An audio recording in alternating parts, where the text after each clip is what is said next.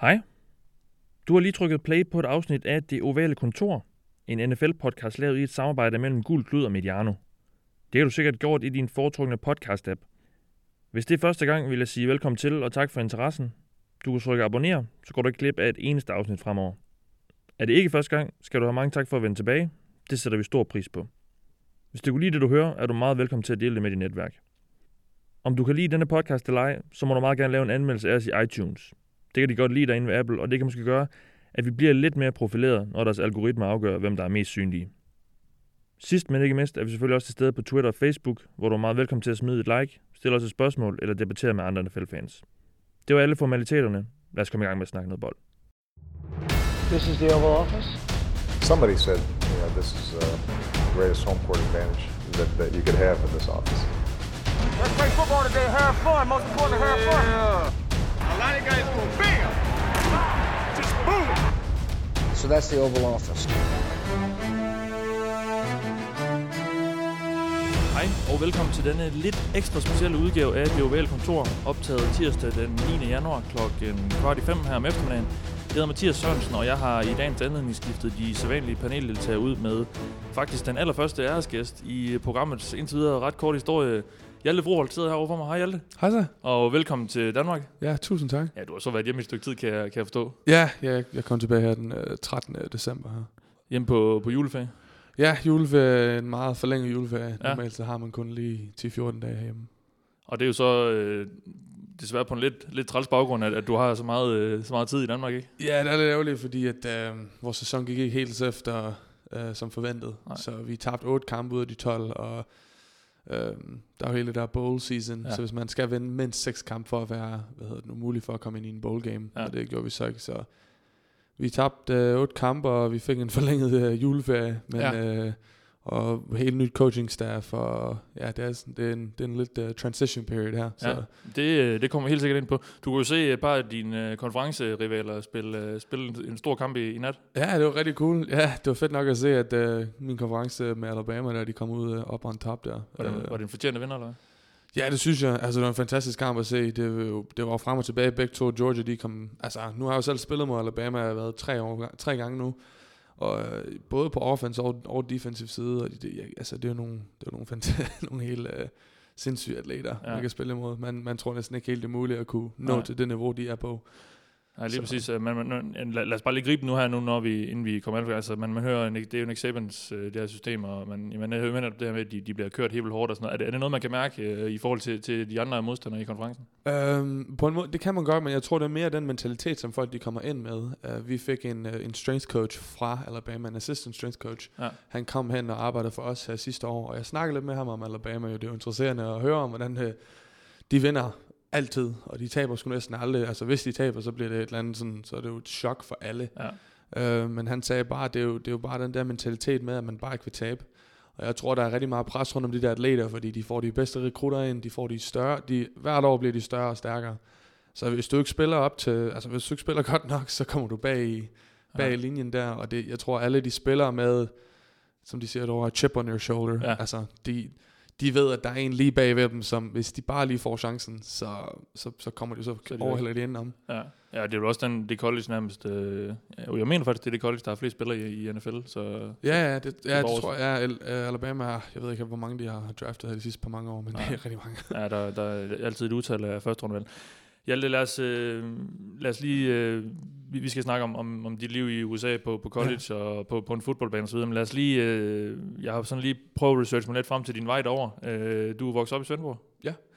Tager til, eller begynder at spille lidt fodbold i, øh, er det i Svendborg sammen med, med, et par, med et par gutter og en, og en enkelt træner, eller hvordan? øh? Ja, det startede småt, da jeg var 12 år, så jeg Ja. tror, vi var 4-5 til træning Ja. og havde en coach, ja. Ender så på, øh, på udveksling i Ohio? Øh, Efter ja. år, altså, ja, efter et par år, og ja. Admirals begynder at være bedre og spille noget landshold, og så, ja, så kom jeg til Ohio. Ja. Øhm, der spiller du noget, noget high school bold, øh, så vidt jeg lige Mhm. kan, kan læse mig frem til, og, øhm, og, og, og bliver så opdaget af Brett Belima, som på det tidspunkt var Wisconsin-træner. Øh, Nej, så han, øh, han var den første, der offerede mig, og jeg blev offeret i foråret i hvad, 2013, tror jeg det var. Ja. Øhm, og der var han, havde han lige taget jobbet som Arkansas.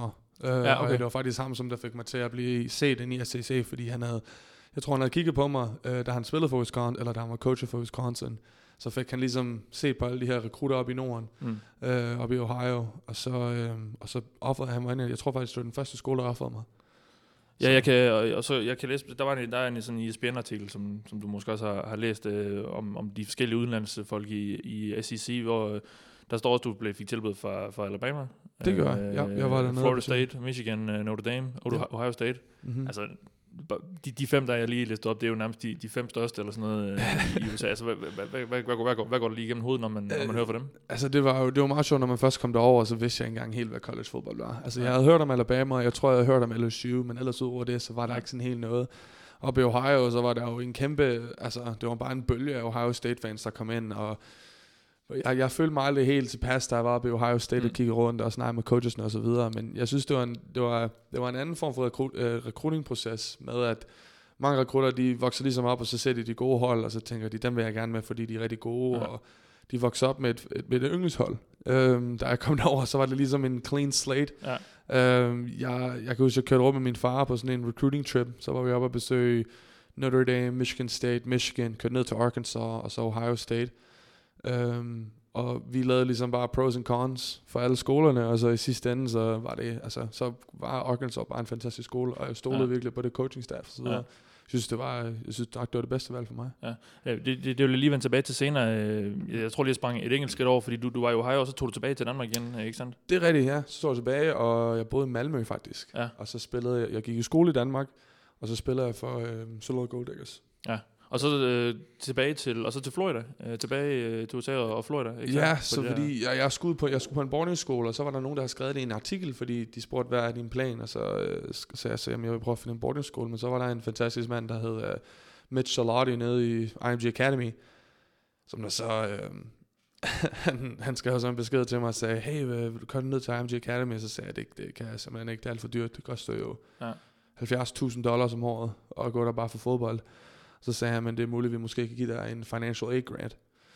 Um, Og så det fik- er øh, bare lige for, for os. så, så det vil så betale for, Okay, ja. øhm, ikke, ikke hele beløbet, vi skulle selv betale for noget forsikring og sådan noget, men de 70.000 er jo for at gå i skole der. Mm. Det, er Mm. meget, det er en rigtig god skole, men creditsene, det er mange af dem, de går lige direkte over til college. Ja, okay. Øh, men ja, så kom jeg ned til AMG der, mit senior. Og det er så der, du begynder at blive recruited af, af de her store... Øh... Nej, jeg var recruited hele vejen før det. Okay, ja. Øh, jeg tog også over igen på, der var, der var hjemme i Danmark, så tog jeg en gang, endnu en gang over til USA for at kigge på nogle skoler. Der var jeg blandt andet nede ved Alabama, øh, og hvor Nick Saban så også gav mig et offer ind i hans kontor. Ja, Det var okay. også var lidt surrealistisk. ja, ja, ja. Øh, jeg var også nede i Florida State øh, og snakkede med Jimbo Fisher. Og så tog jeg til Arkansas og Michigan også. Arkansas og Michigan var de sidste to skoler, som jeg Ja. øh, rigtig godt, der, det skulle blive imellem. Hvad tænker man, når man som sådan en ung dansker sidder inde på Nick Sabans kontor?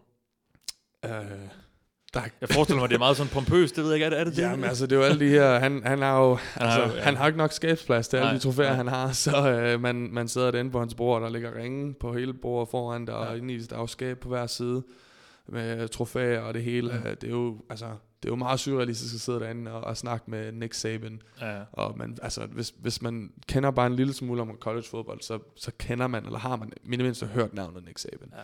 ja. Øh, så det var, det var en helt fantastisk oplevelse, og han, har, han er jo meget smooth, vil jeg gerne sige. Jamen lad os bare få alt dødt øh, ja, ja, altså han sad der, og han kørte sin gode spiv, han altid snakker med, man kunne mærke, den her, den har han øvet flere gange, eller sagt millioner af gange, og så sådan, man, I would love to give you an, uh, an offer to come play for me here at University of Alabama. Uh, så det var meget, uh, der var jeg skulle lige lidt op at køre, Ja. uh, men jeg, jeg kunne bare, det stedet, jeg følte mig ikke helt hjemme der, Nej. men selvom, og det var også, det var også en svær mentalitet, ligesom min coach sagde her uh, tidligere i år, det er jo, det jo sådan en eat or be eating, eaten. Altså, Ja, ja, ja. Jeg, jeg stod ude på practice field og stod og kiggede på practice, og så da det gik forbi mig, alle spillerne, så stod de sådan og kiggede ned på mig og sådan noget. Der var ikke så meget en family feel, følte jeg. Nej, okay. Øh, ikke at skulle tage noget væk fra dem. Mm. Det var min um, perspective. Uh, det, var den, det var mit syn på det. Det kan sagtens være, at det er 100% anderledes. Uh, og jeg skal ikke tage det væk fra dem, eller nogen, der godt kan lide Alabama. Det er jo et fantastisk hold. De har ja, vundet en ja, grund, ja. og jeg er sikker på, at de også har en god familie øh, inden for holdet, men jeg følte mig bare mere tilpas i Arkansas. Ja, hvad, ja øh, fordi hvad, hvad er det så, der gør, når, når du får sådan nogle kæmpe tilbud der fra, fra de allerstørste colleges? Og, og, og nu skal vi heller ikke tage noget for Arkansas, de har ja. også produceret øh, en masse NFL-spillere og, og er helt deroppe og spiller som sagt i en af de bedste konferencer, men hvad, hvad var det lige, der gjorde, at, at det blev dem? Øh, Jeg tror, jeg kunne godt lide ideen, med hele ideen med, det var med Coach Bielema øh, op i Arkansas. Det var, han var helt ny deroppe. Jeg ville komme hen, så ville jeg have været hans hvad, anden eller tredje recruiting, uh, recruiting class. Um, sådan starten på at bygge noget nyt op. Mm. Og jeg stolede, jeg, jeg troede virkelig og believed i hans, uh, i hans methods og han, hans metoder til at og det hele. Uh, selvfølgelig så fungerede det bare ikke her til sidst. Mm. Men øhm, og jeg kunne også bare rigtig godt lide stedet. Jeg følte mig tilpas. Det var meget laid back. Mm. Altså, øhm, Fayetteville er en fed by, for det er en businessby, der kommer mange mennesker der, der til fra Ja. hele nationen, øh, og så en fed collegeby at bo i også, synes jeg.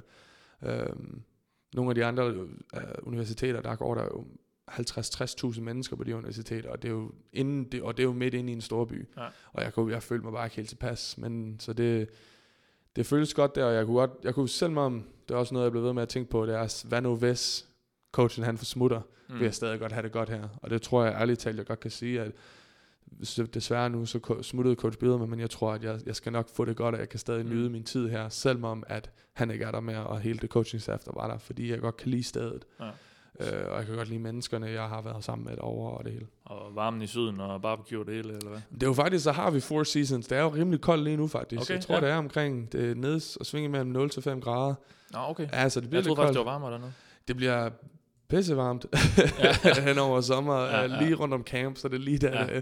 Så bliver det lige der 35 til 40 grader og rigtig fugtigt, så det er fantastisk. Ja. Men, øh, men ja, det bliver lidt koldt om vinteren. Hvordan egentlig med livet sådan i, øh, i USA og sådan noget? Altså, vi, vi, det er jo et vestligt land, og, vi, og vi, der er måske mange, der tror, at det er meget ens. Men hvor- hvordan er, hvordan er det lige at rykke teltpælen op og flytte derover?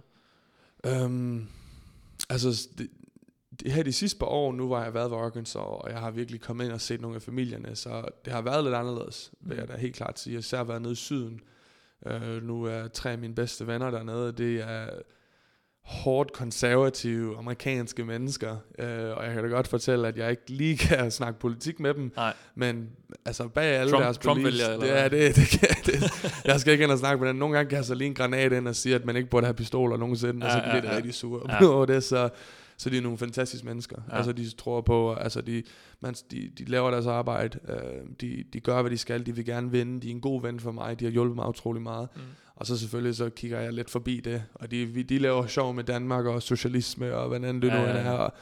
Men, men de respekterer også det, jeg kommer fra. Ja. Så det er jo, der har jeg fået et helt andet syn på den her amerikanske, hvad hedder det nu, stigma eller karakter, så mange tænker, at alle bare elsker Trump, og de er bare dumme og Ja. alt muligt. Øhm, det, jeg har lært ligesom at respektere, at, at mennesker kan godt være anderledes på Mm. deres synsvinkler, men samtidig så er det ikke, behøver det ikke at være sådan en deciding factor. Mm. Øh, så det er jo, eller, men udover det, så har det jo så har det været fantastisk at bo dernede. Øh, det var en collegeby altid sjov at bo i. Der er masser Ja. af mennesker, og Ja. der er altid sjov at blade rundt omkring. Ja, hvordan fungerer Fordi det er jo en meget ung by så, eller hvad? Ja, altså nu, nu kommer vi derhen, øh, lige når semesteret starter, men nu, vi, er, vi skal også være der igennem hele sommeren og til sommerskud og træne. Og der er der jo ødet. Hele byen er ødet. Okay. Øh, der er simpelthen ikke nogen mennesker. Jeg tror, der er 30.000 elever på den skole. Og så når, når de ikke er der, så er der ikke noget byliv. Der er ikke noget... Øh, det er lidt nede. Der sker ikke så meget. Men, øh, men altså, ja, det er, en, det er en fed by at være i. Ja, og øh, du, du går jo, nu, nu spiller du fodbold på Arkansas, men du, du går også i skole der. Øh, hvor, ja. hvor, hvor stor en del, øh, dengang du, du så valgte Arkansas, hvor, hvor meget kigger man på, på det faglige og på, på den uddannelse, du måske kan få, eller og, var, var, der, var der en grund til, i forhold til, jeg, jeg kan læse mig til, at du læser kinesiologi, Ja, eller det er din ja. major i hvert fald, øh, Ja. det er så det, vi vil, ja, hvad, hvad kalder man det i Danmark? Jeg tror, det er en lidt mere specifik form for idrætslinje. Ja. Øhm, definitionen er the study of muscles and movements. Ja, det kunne jeg, ja, det, det kunne jeg læse mig lidt til. ja. Øh, ja, det er, det, det er lidt en speciel, det er ikke sådan, man virkelig hører det normalt her i Danmark, men man kan tage den videre, så man, at få en bachelor i kinesiologi, så kan man tage den videre og blive sådan øh, fysioterapeut Okay, eller øh, øh, kiropraktor og sådan. Det, den, den åbner dørene op for en, en mange en bred idrætslinje, Mm. øh, Ja. kan man sige. Var det også noget af det, du gik efter, da du skulle vælge et sted at spille, eller hvad? Øhm, jeg snakkede, det var faktisk der, jeg fandt ud af, at der var noget, der hed kinesiologi. Okay. Øh, jeg vidste egentlig ikke helt, hvad det var. Jeg vidste, at jeg gerne ville lave noget strength coach og sådan noget. Øhm, noget med noget gym og sådan noget. Det, det lød lidt sådan meathead-agtigt. jeg jo, bare jo. skal ind og løfte nogle vægte, men øh, jeg synes, det er jo super interessant. Øh, men så fik jeg, der var, der var en, der var en øh, den dean af øh, kinesiology department, hun snakkede med mig, og hun, det var faktisk virkelig interessant Mm. på min recruiting trip. Udover det, så er der ikke så mange, der har snakket om det. Eller så mange, de tror bare, jeg vil tage business, fordi det er jo et meget velkendt business school, men jeg Ja. synes ikke, det er så interessant. Hvordan, øh, hvordan fanden balan- balancerer man, undskyld, hvordan, hvordan balancerer man hele det her skole-fodboldforhold? Øh, Nu, nu, nu siger nu, nu, at nu er fodboldsæsonen selvfølgelig fordi, forbi, så hele sem- forårssemesteret her, der har du vel tid, og der, der er selvfølgelig nogle træninger osv., men der er der ja. Mere tid til skolen, eller hvordan? Jo, altså det har jeg, og det er også der, vi begynder at pakke flere de hårde klasser ind, dem prøver vi at få ind i foråret her. Øhm, men jeg skal da ikke sige, jeg, kan, jeg skal i hvert fald ikke, det, det, det, det er sat med hårdt, øh, Ja. og kunne prøve at tage en bachelor samtidig med, at man har det fodbold, som man laver jo. Altså vi, de gør jo det, at vi har alle, mange studenter øh, derovre, de tager jo klasser, så laver de det sådan, så skal de, så skal de ikke vågne op før klokken 10 eller 11, og så tager Mm. de en klasse klokken 12 til 2, eller så er de, fra, så er de i skole fra klokken 12 til måske klokken 4 eller sådan noget, eller 12 til 3 eller sådan noget. Vi skal være op, og så har vi, altså gennemsnitligt, så skal jeg i hvert fald, har jeg timer klokken 8 eller 9, og før det, så har jeg nok stykløft klokken 6 om morgenen øh, i sæsonen, i hvert fald to, tre, tre gange om ugen. Øhm, og så skal man jo i skole fra, så har jeg skole fra 8 til halv 1, øh, og så skal jeg så over og begynde at tape mig op, og ja. gøre mig klar til træning, hvor vi så har møder i halvanden to timer. Øhm, og så skal vi så ud og træne i to timer. Og så bagefter, så sætter jeg mig ind med min position, positiongruppe. Øh, det er så uden coaches. Okay. Så går vi så ind, og så kigger vi så på træningen, fordi den bliver filmet på sådan fem forskellige vinkler. Mm. Så ser vi på, hvad vi har gjort godt, og hvordan vi kan på improve og sådan noget. Øh, det er godt at bare se sig selv og gøre, se sin fejl og prøve at lære af dem, men det er også godt at få nogle af de unge drenge ind og se, hvad det er, de gør, fordi de ved det ikke, Mm. hvad det er, de gør forkert. Nej, de kan bare nej. se, jeg har gjort det rigtig dårligt der, og så kan man ligesom hjælpe dem med at blive bedre. Ja. Men ja, en dag, den, altså, det er stress, igennem sæsonen er det meget hårdt, og så også, Så, så er der game day lørdag. og så er game day lørdag, og så er man hjemme igen samme dag, fordi vi flyver ind og ud. Ja, okay. Øh, vi har charteret et fly. Okay, Øh, ja. men så nogle gange, så er vi hjemme klokken 2-3 om natten, og så skal vi op søndag, så har vi så møder og styrkeløft søndag. Klokken 12 starter det. Øh, og så mandag, det er vores fridag, hvor vi ikke har noget football-related. Øh, og så starter igen tirsdag, onsdag, torsdag, fredag, lørdag, søndag. Så det er der, man læser lektier? Eller? hvad? Ja, det er i hvert fald det, der er meningen. ja. øh, men nu ved jeg, nu den eneste dag, man har fri, så det plejer bare, man prøver måske at få lidt øh, øh, sofa-tid. Ja, Ja, øh, bare slappe lidt af, og, og så disconnecte en lille smule. Ja. Men, øh, nu har vi jo mere tid her i foråret, øh, hvilket er fedt. Men øh, det er også nu her, hvor man skal fokusere på at blive meget altså stærkere og hurtigere og bedre. Så vi, jeg, vi kommer nok til, altså hver morgen klokken 6 løfter vi nok. Det er i hvert fald, vi havde det med det sidste coaching staff. De har jo 120 drenge, de skal komme ind og ud af det der vægtløftrum øh, en gang om dagen. Øh, så vi har måske, ja, vi træner 4-5 gange, og så skal vi også træne med vores position, Hmm. lave drills og sådan noget. Og så, ja. Nu ved jeg ikke, hvordan de helt sætter det op med det nye coaching staff. Nej, det er så det. Men øh, jamen, det bliver i hvert fald interessant at, at se. Ja, fordi øh, Bill Lima der, som, som, du, som var din head coach og som recruiter der, da du startede, han, han blev fyret her i slutningen af sæsonen. Ja, faktisk lige efter vores sidste kamp. Ja, Så mod blev- Missouri eller sådan noget. Missouri, ja, Ja. det var, det var, det var, sådan, det var, det var den første gang i lang tid, vores offense virkelig begyndte at klikke, og vi gjorde det utrolig godt. Og det var, det var en fed kamp at se, og selvfølgelig så kom vi ud på den dårlige ende, men det var en fed kamp. Og så lige efter kampen, så hæv øhm, vores athletic director, lige coach Billema ind til siden og sagde, at han var blevet fyret. Øh, og så adressede han så os. Så vi var de første, der hørte, at han blev fyret. Ja.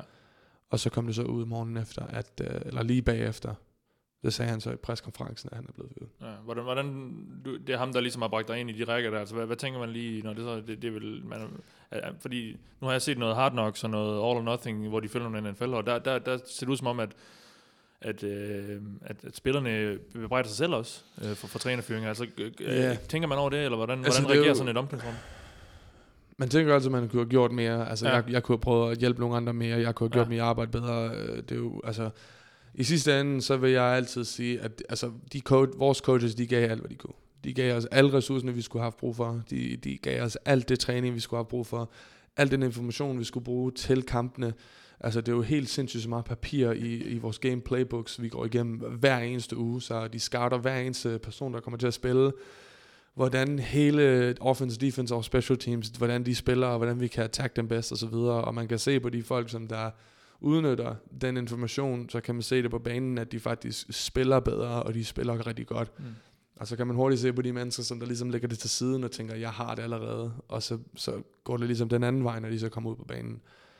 Øhm, og så selvfølgelig bebrejder man sig selv nogle gange, at jeg skulle have været i en lederrolle, øh, og prøve måske at tage nogle af de yngre drenge med op og se til dem, altså ikke, ikke råbe af dem eller noget, men få dem til at forstå, hvad det er, det tager at vinde kampe.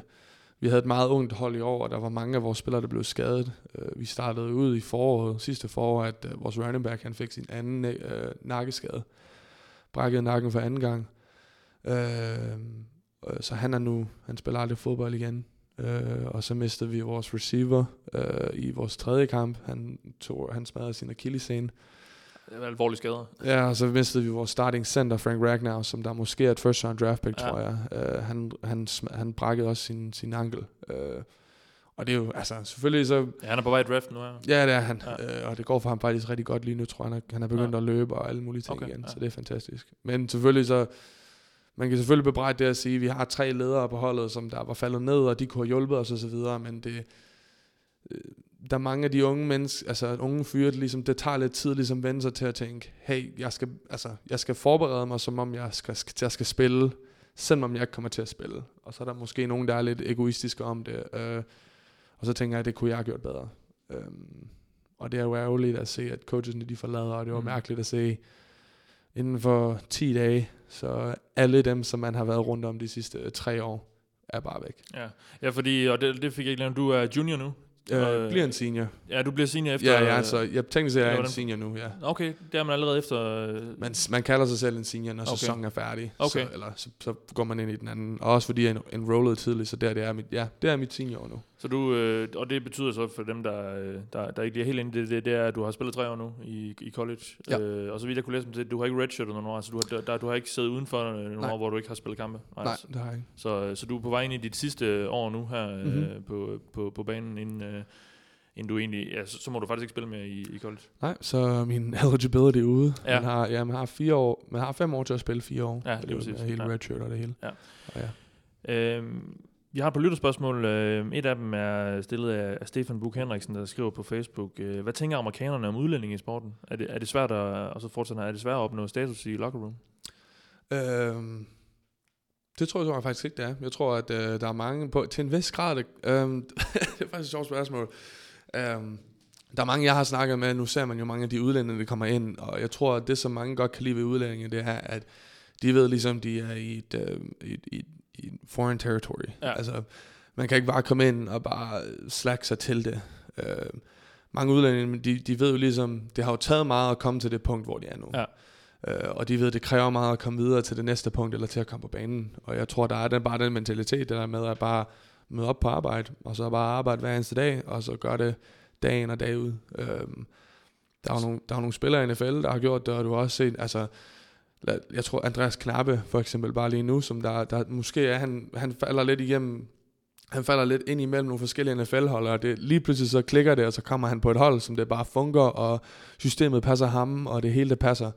Og han er jo også en fyr, han kom sent ind i college jo, men mm. han har været, et, var det ikke en ingeniør uh, degree, han har fået, og han var en team captain, han lavede uh, så meget volunteer work, uh, og så, har han, så startede han som D-line, redshirtet, spillede et år, så spillede tre år i O-line, og det var sådan, han har jo bare den der worker mentality, ja, og det er jo ja. det, jeg tror, så mange af de, vores udlændinge, når vi kommer ind, det er, at vi tænker, hvad nu end situationen er, så, så må jeg bare gøre mit bedste.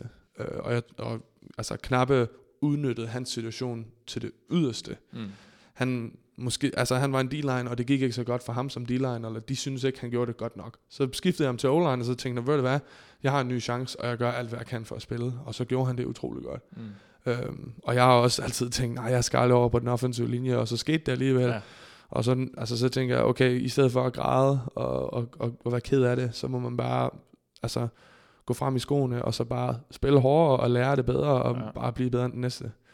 Øhm, og det, det tror jeg, at vi, vi internationale mennesker, vi har den her, de fleste af os, som jeg har hørt om, det er, at det, som folk godt kan lide ved os, det er, at vi ligesom bare er sådan nogle workhorses.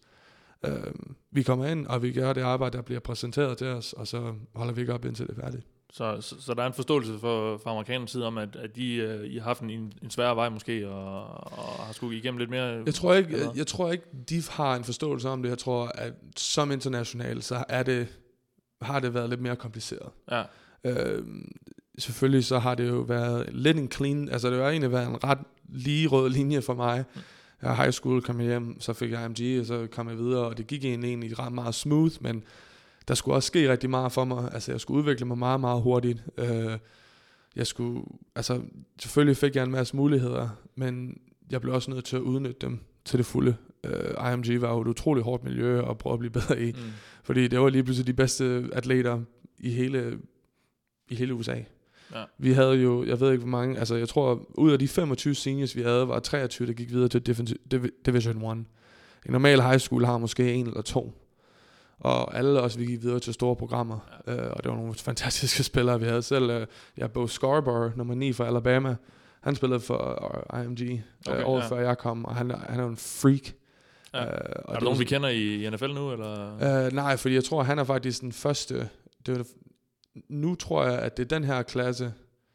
Den her, det her år eller næste år, det er der, at IMG-drengen, det Åh, første, ja, okay, ja, fordi samme- fodboldholdet var meget ja, nyt. Okay, ja, okay. Den, den, sæson, den sæson, jeg spillede, var det andet år, uh, IMG havde fodboldhold. Mm. Uh, men ja, selvfølgelig så havde jeg en masse muligheder, men jeg, jeg udnyttede også alle de muligheder, jeg, jeg fik Mm. uh, tilbudt. Ja. Uh, og det tror jeg også, ligesom mange af de internationale spillere, som der er derovre, uh, Knappe lige pludselig kunne rigtig godt lide at spille fodbold. Ja. Han tog en del væk på. Han kom over til USA. Jeg var faktisk med ham over til en camp Ja, okay. tilbage i 2011 eller sådan noget. Øh, hvor han også bare var ikke lige så stor overhovedet, som han er nu. Øh, og så han kunne rigtig godt lide det, og så tænkte han, ved hvad, jeg vil være en del af det. Og så spillede han, så kendte han nogen, som der kendte nogen, og så fik han en mulighed for at spille for Yukon, og så, så faldt det på plads. Ja. Øhm, men det har ikke været en let vej for ham heller, øh, for at komme fra overhovedet at kunne spille noget, og så være en lidt ældre øh, inde i college. Øh, mange starter som 18-årige eller 19-årige, måske 17-årige, og han, jeg tror, jeg ved ikke, hvad han var, 21 eller sådan noget, da Ja. han begyndte. Øhm, men for os selv, det er jo ikke fordi, vi har det, we feel sorry for ourselves, mm. det tror jeg ikke, vi gør. Nej. Men jeg tror bare, at den, undskyld mig, den amerikanske synsvinkel er bare, at vi er ligesom nogen, der uh, get the job done. Ja, ja. Øhm, Det tror jeg godt, som de, det er i hvert fald det, som jeg har hørt rundt omkring om danskere og andre internationale øh, spillere.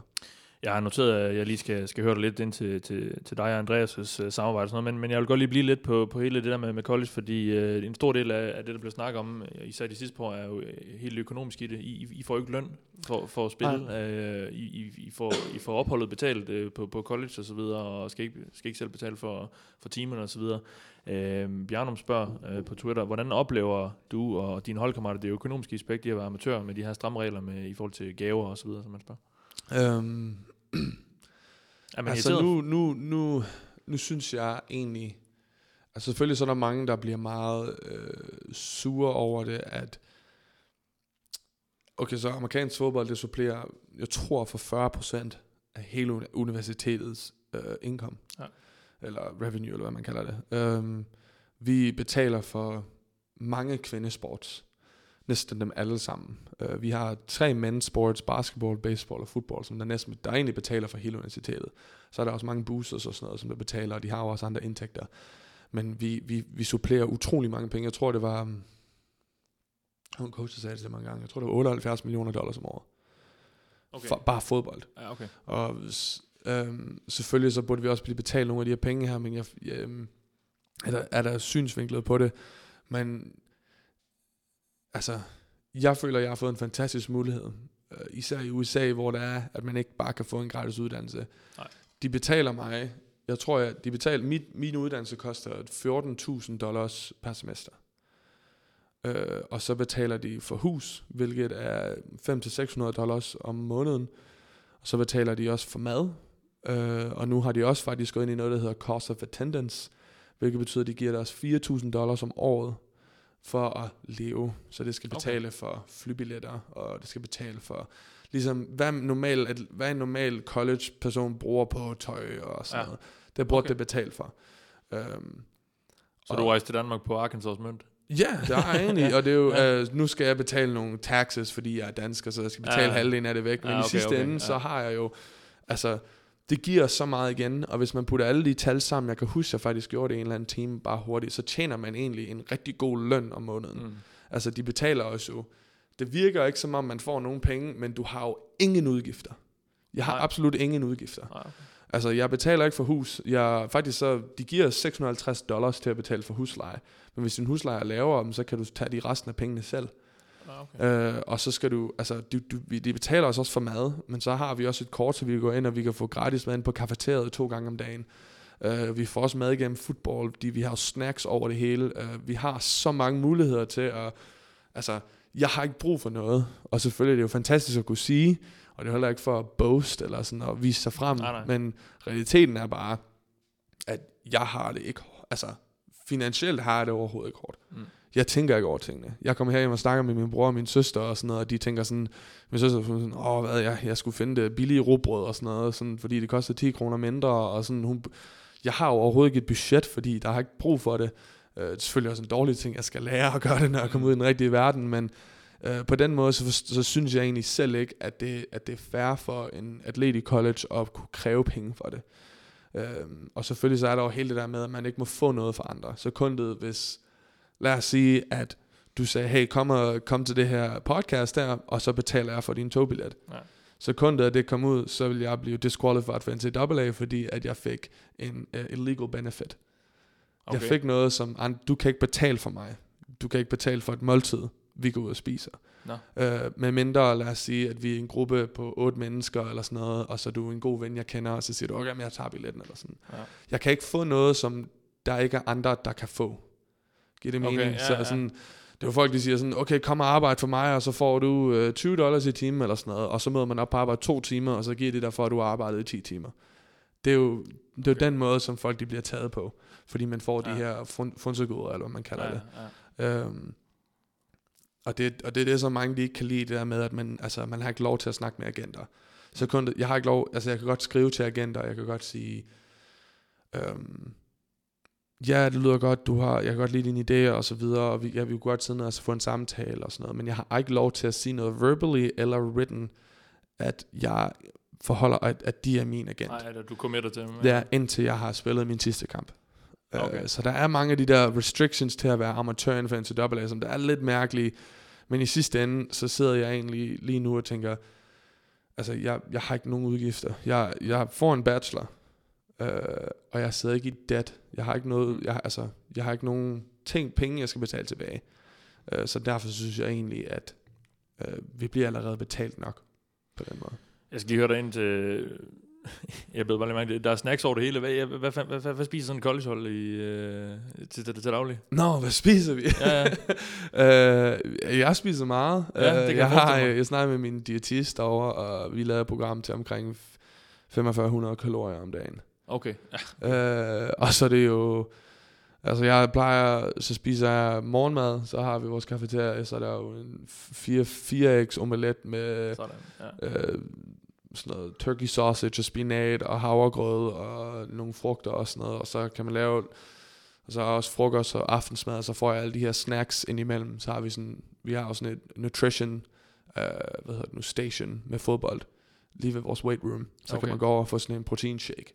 Okay. Øh, Så man spiser sundt eller hvad? Fordi Jeg har når, når jeg tænker USA, når de fleste tænker, så er det bare uh, greasy og uh, altså det er selvfølgelig så... deep fried og alt muligt. nu, nu er det ikke fordi, jeg ligner en øh, 100 meter sprinter, men øh, så jeg kan godt spise lidt greasy. Men Ja, udover ja. det, så ja, jeg spiser sgu, øh, jeg spiser relativt godt, vil jeg, godt- vil jeg godt kunne sige. Selvfølgelig så Ja, ja. man har jeg ikke noget imod. Det er jo ikke fordi, jeg skal ligne en bodybuilder, så er ikke fordi, jeg spiser intet fedt eller intet kulhydrater. Øh, men, og jeg skal også være stor, så jeg skal have mange kalorier indenbords. Øhm, men jeg, altså, du har muligheden for at spise godt.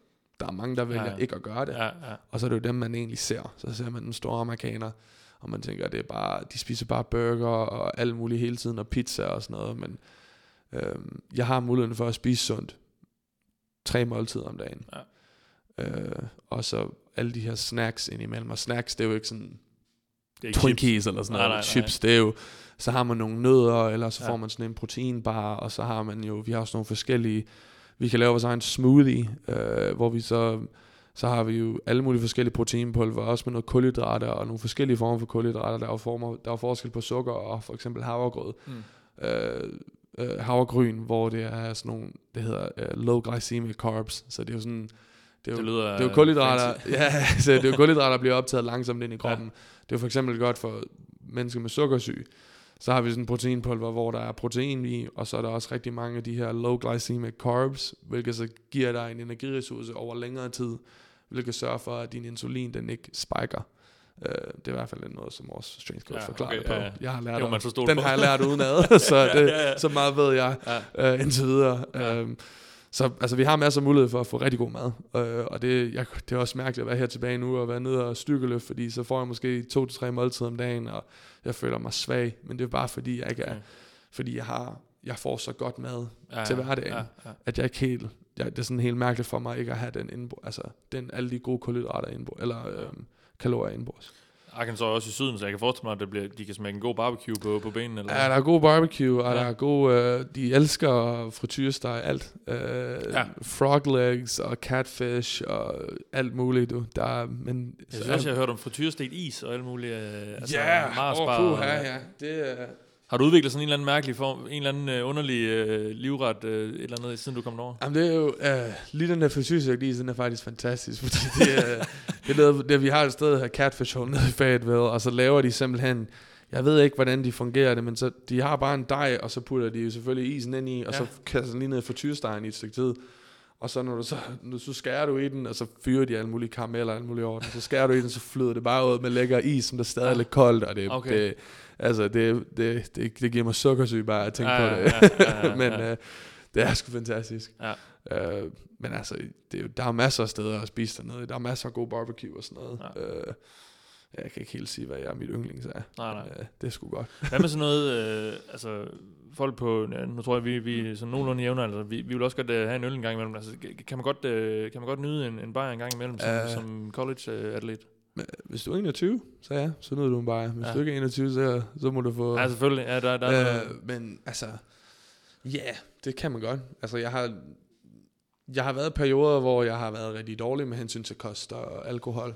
Så har også været perioder, hvor har jeg været alt for strikt med mig selv. Der er den der hårfine linje, altså, linje med at være øhm, selvfølgelig spise godt, og lade være med at drikke for meget, men før man egentlig også skal ikke gå helt sindssyg, så har man også, skal man også give sig selv lov til ligesom at skulle sidde ned og få en burger, og så sidde og drikke nogle øl, og se noget sport med sine venner og sådan Ja, noget. ja. Og det, det er der har der også lov til, og folk drikker der også efter kampe, kommer ud og fester, hvis man har en stort win og sådan Ja, noget, så ja. går man ned i byen og fester og så videre. Øh, så det er jo ikke fordi, at jeg altså vi er ikke nogen engler dernede, det er hvad der er roligt sige. Ja, Ja, det ikke- vi sidder ikke nej. derhjemme lige efter kampen, går hjem og sidder og sover og vågner op og gør det bedre igen. Øhm, gamefilm og det hele. Nej, det, Ja.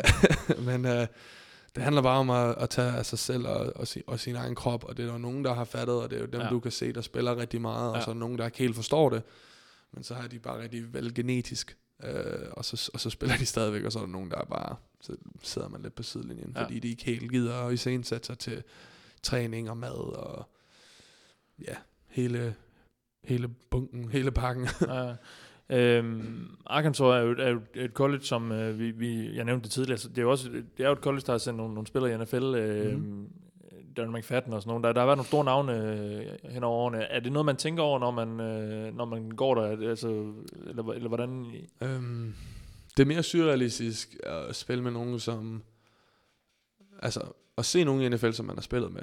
Ja. Det er fedt. Ja. Øh, selvfølgelig så er det vildt, at Derek McFadden har, og, og sådan, altså sådan, wow, det, det er sygt, at Derek McFadden, men i sidste, altså sådan, det er jo, alle hold har, alle de store hold har nogle fantastiske Ja, spillere ja, og sådan ja, noget. ja. Øh, og man ser jo selvfølgelig, så ser man hans shrine, der er jo en, der er sådan, hans, hans trofæer og sådan noget, sådan, det ser man jo hver dag, så det bliver Okay, meget, de står ude i vores, inden når man kommer ind til fodbold, så ligger natten lige der. Okay. Så man ser den hver dag, og det bliver bare en realitet, altså sådan, det bliver bare ja, hver det man, ja. Men så når man ser, øh, for eksempel så en, jeg spillede med, øh, en der hedder Hunter Henry nu, han Ja. spiller for Chargers. Ja, ja, ja. Fantastisk spiller nu, jeg, jeg tror han er gik ud med en skade her, jeg vidste ikke helt, hvad det hele var, men Tager den, ja, for, ja. Ja, men at se, hvordan han gør det, og, og bare sådan sidde og se sådan, ham har jeg spillet med. Ja, ja, ja. Øh, det er sådan meget cool. Øh, og det bliver jo flere og flere hen over årene. Øh, især nu med Frank, han kommer i øh, NFL og Ja. så videre. Men øhm, ja, yeah, altså det er jo bare fedt at kunne se spillere, som han har spillet med, se på det næste niveau. Og, og normalt, generelt, så det, dem, som man ser spille, det er jo lidt, som jeg ligesom har sagt før, det er dem, som der har i sen, altså har dedikeret sig selv til at være en god fodboldspiller, en klog fodboldspiller, og, og, og fokuseret på sin egen krop, og sørge Mm. for, at man ikke bryder den ned for meget. Ja. Du er linjemand, offensiv linjemand, Ja. øh, egentlig i en stor fyr deroppe foran. Øh, du skiftede før sidste sæson øh, Ja. fra, fra defensiv linje til, til offensiv linje. Ja. Øh, prøv lige at snakke lidt om, hvor, hvor stort det skifte det egentlig er, fordi en ting er, at du, du vender næsten den anden vej, øh, men, men Ja. hvad, hvad er der sådan af, af, af, af forskel sådan rent teknisk på det? Selvfølgelig har du nogle helt andre opgaver, men øh, kan man godt bare lige skifte? Øh, men du har spillet det før, så tror jeg det, det er ikke så let bare lige at skifte. Nej. Øh, jeg, for at kigge tilbage på det, så burde jeg nok heller ikke have spillet så meget, som jeg gjorde, øh, da jeg først skiftede. Men det var bare rent og mest, fordi vi ikke havde nogen andre, der kunne spille. Ja. Øhm, men det, den måde, som jeg bedst kan forklare det på, det er ligesom, at som defensiv linjemand, så skal man bare være aggressiv. Øh, og man skal være meget aggressiv. Men som offensiv linjemand skal man også være aggressiv, men der er mange af tiderne skal man være sådan en, som jeg kalder sådan passive aggressive. Ja, ja. Altså sådan på et pass set, så når jeg begyndte at pass set, der jeg startede, der lænede jeg mig alt for meget forover. Det var alt for let at komme forbi mig, fordi de brugte min momentum. Det er meget svært at sætte sig tilbage, samtidig med, at du skal være aggressiv med dine hænder, med at slå på manden forover dig, men du skal stadigvæk ikke læne dig forover, men du skal være aggressiv. Altså sådan, det giver ikke helt mening. Nej, Øh, og man er jo en disadvantage ting. Altså, tænk på, at du går bagud, og der er en, der løber imod dig, og så har din pligt, det er at stoppe ham. Stadigvæk. Mm. Øhm, det havde jeg rimelig svært ved øh, til at starte med. Jeg har stadig nogle problemer med det. Det skal jeg være ærlig at sige. Øhm, men det tror jeg var det største problem. Det med at run block, det var et lidt stort problem, fordi der jeg skulle bare have en lidt wider stance, mine fødder skulle være lidt bredere, og, Ja. ja. og så skulle jeg bare chop dem, og så skulle jeg løbe nogen over. Ja, ja. Ja. det var jeg egentlig ret god til. ja. øhm, Du, så, ski- du skiftede, fordi, øh, som jeg lige kunne, kunne sjuse mig frem til, der var, fordi der var rimelig meget dybde på den defensive linje, og, Ja. og, og modsat øh, tilsvarende mindre på den offensive, eller hvordan? Ja, altså det, der var simpelthen, vi, vi havde mistet, hvor mange var det? Vi mistede fire, tre af de fem starter, og så alle backups, alle, og så også tre backups, øh, som der egentlig ikke spillede så meget, men som der kunne have spillet. Mm. Uh, og så vi mistede bare utrolig mange spillere, uh, og den defensive linje, vi havde, de var, den var rigtig stærk for i år. Med meget dybde, som du sagde. Um, Dietrich Weiss. Han Ja, Dietrich Weiss nu nu. er det Patriots. Ja. Ja, han gør det jo fantastisk dernede. Ja. Altså, vi havde, vi havde utrolig mange gode spillere. Der er, der er, en del, der er nogen, som der ikke helt er i NFL endnu, men vi havde Dietrich Wise, vi havde Ledbetter, Jeremiah Ledbetter, han er oppe ved Lions lige nu. Han Ja. gør det okay deroppe, og vi havde nogle andre fyre inde på Interior, som der også gjorde det utrolig godt. Um, og jeg snakkede med Coach Bielema, han hævde mig ind i hans kontor og sagde, at uh, han synes, det var en, en god idé for mig, som, som ud, på min udvikling, at jeg ville måske være en bedre offensiv linjemand. Okay. Det havde jeg også altid tænkt på, at jeg måske kunne være, at, jeg, at det kunne være en bedre idé, men øhm, Hvad tænker Jeg man, når man får det at vide? Fordi det er selvfølgelig hårdt. Det, ja. øh, man skal ligesom lave sådan en lille uh, self-evaluation og sidde og tænke lidt, hvad det er. Og jeg snakker med den defensive linjecoach, og han sagde, selvfølgelig vil jeg da altid have dig på den defensive linje. Jeg tror, du er en god spiller, og jeg tror, du godt kan blive rigtig god. Så sagde han, men hvis du gerne vil prøve det her, så, så gå amok. Og så hvis det ikke fungerer, så, fordi det gjorde vi i foråret, så sagde han efter foråret, hvis det ikke fungerer, men så har du en plads inde i det defensive linje room lige bagefter. Okay. Øhm, men så blev jeg jo starter på den offensive linje, og, og så blev blev jeg nødt til at spille, og ikke særlig godt over mit sophomore år. Det var rimelig, det var ret hårdt Ja. at, at, at få så meget modstand, og især inde på sociale medier, hvor der var mange, der tyrede mig ned. Øh, Det var meget svært. Ja. Og så skulle spille igen, og være klar igen næste uge, hvor, hvor man så måske også bliver reddet over igen. Og for eksempel de spillere mod Alabama, det er jo det er meget svært, Ja, ja, ja, ja. hvis, man ikke, hvis man stadig ikke er lidt usikker på, hvad det er, man laver. Ja. Øhm, men i sidste ende, så jeg tror, jeg er kommet ud på toppen her nu, og jeg havde et godt år, okay, relativt, et okay år her sidste år. Øh, jeg, fik, jeg blev nævnt til nogle forskellige øh, teams, Ja, øh, ja. Øh, og så forhåbentlig så bare altså, gå mod målet og komme i NFL næste år. Så jeg har hele foråret her til at forberede mig, og så bare prøve at være den bedste, jeg kan her til, til efteråret. Hvad er sjovest? Defensiv eller offensiv linje? Uh, jeg kan godt lide, altså offensiv linje, man er rigtig fedt. Og nu havde jeg ikke, nu har jeg jo haft god succes som en offensiv linje, men jeg havde ikke så meget succes i mit freshman år, så jeg fik, jeg tror ikke helt, jeg fik smagen for det som defensiv Ah, okay. linjemand. Uh, men uh, offensiv linjemand, det er sjovt. Jeg kan godt lide at spille offensiv linjemand. Jeg synes, der er meget mere uh, ikke at tage noget fra defensiv linjemænd, men jeg tror, der er mere, man skal tænke lidt mere som offensiv Ja, linjemænd. ja. Altså vi, vi har jo vores spil. Vi laver et, altså vi klapper i hotline, vi har vores spil, og så har vi så mange forskellige ord, vi snakker. Altså mm. vi snakker konstant. Så kun da vi breaker den huddle, så kommer vi op på linjen, og så peger vi folk ud, og vi siger, hvor vi skal hen, og vi har kodeord til forskellige måder at gøre ting på. Altså, Hvordan lyder den? Fordi nu har jeg hørt uh, Jared Goff stå og råbe uh, Spielberg og uh, alt muligt. i Ja, nu er Altså, det hvad- selvfølgelig hvad i er det for der er det endnu værre. Ja, ja, det kunne jeg hørt. forestille jeg, mig. jeg snakkede med en af mine venner, uh, Dan Skipper, han var nede ved Cowboys, specielt med den offensive linje, han sagde, det var helt af Ja. Øh, Er det, er det volapyk for, for os, eller hvad, hvad, hvad, hvad, hvad kunne det være? I- Altså I normalt siger? så plejer man, man plejer altid at kalde Mike'en ud. Ja, så, ja. Men det der med Mike'en, det er, at Mike'en, det er sjovt, den måde de siger på, det er, Mike is not the Mike. Mike Ja. doesn't have to be the Mike. Ja. Ja. Så det kommer an på, hvem det er, han peger ud, og så er der regler for. Man og det er centeren, der peger. Det er centeren, der peger ja. ind ud, men det kommer an på, hvordan spillet er. Så middle linebacker lige for, det, det er Mike ikke. Ja, det er rigtigt nok, men På papiret i hvert fald. middle linebacker behøver ikke at være middle linebacker. Nej. Så det kan godt være middle linebacker, måske er den outside linebacker, men det er på grund af den måde, som vi Ja, sætter spillet ja, op ja. på. Så lad os sige, at vi løber til på bagsiden. Weak side. Ja. Øh, så måske skal vi faktisk skifte mic pointet, fordi at hvis vi marker frontside, så har vi ikke nok spillere til at komme tilbage. Så det hele, Okay. okay. det handler om, alle de, de blokerer fra, hvor mic pointet er. Ja. Så lad os sige, at vi blokerer ham der. Så når alle kigger, alle kigger på vores center, så når han siger, lad os, 52 er Mike, Ja. så ved alle, okay, min regel det er one past the mic point.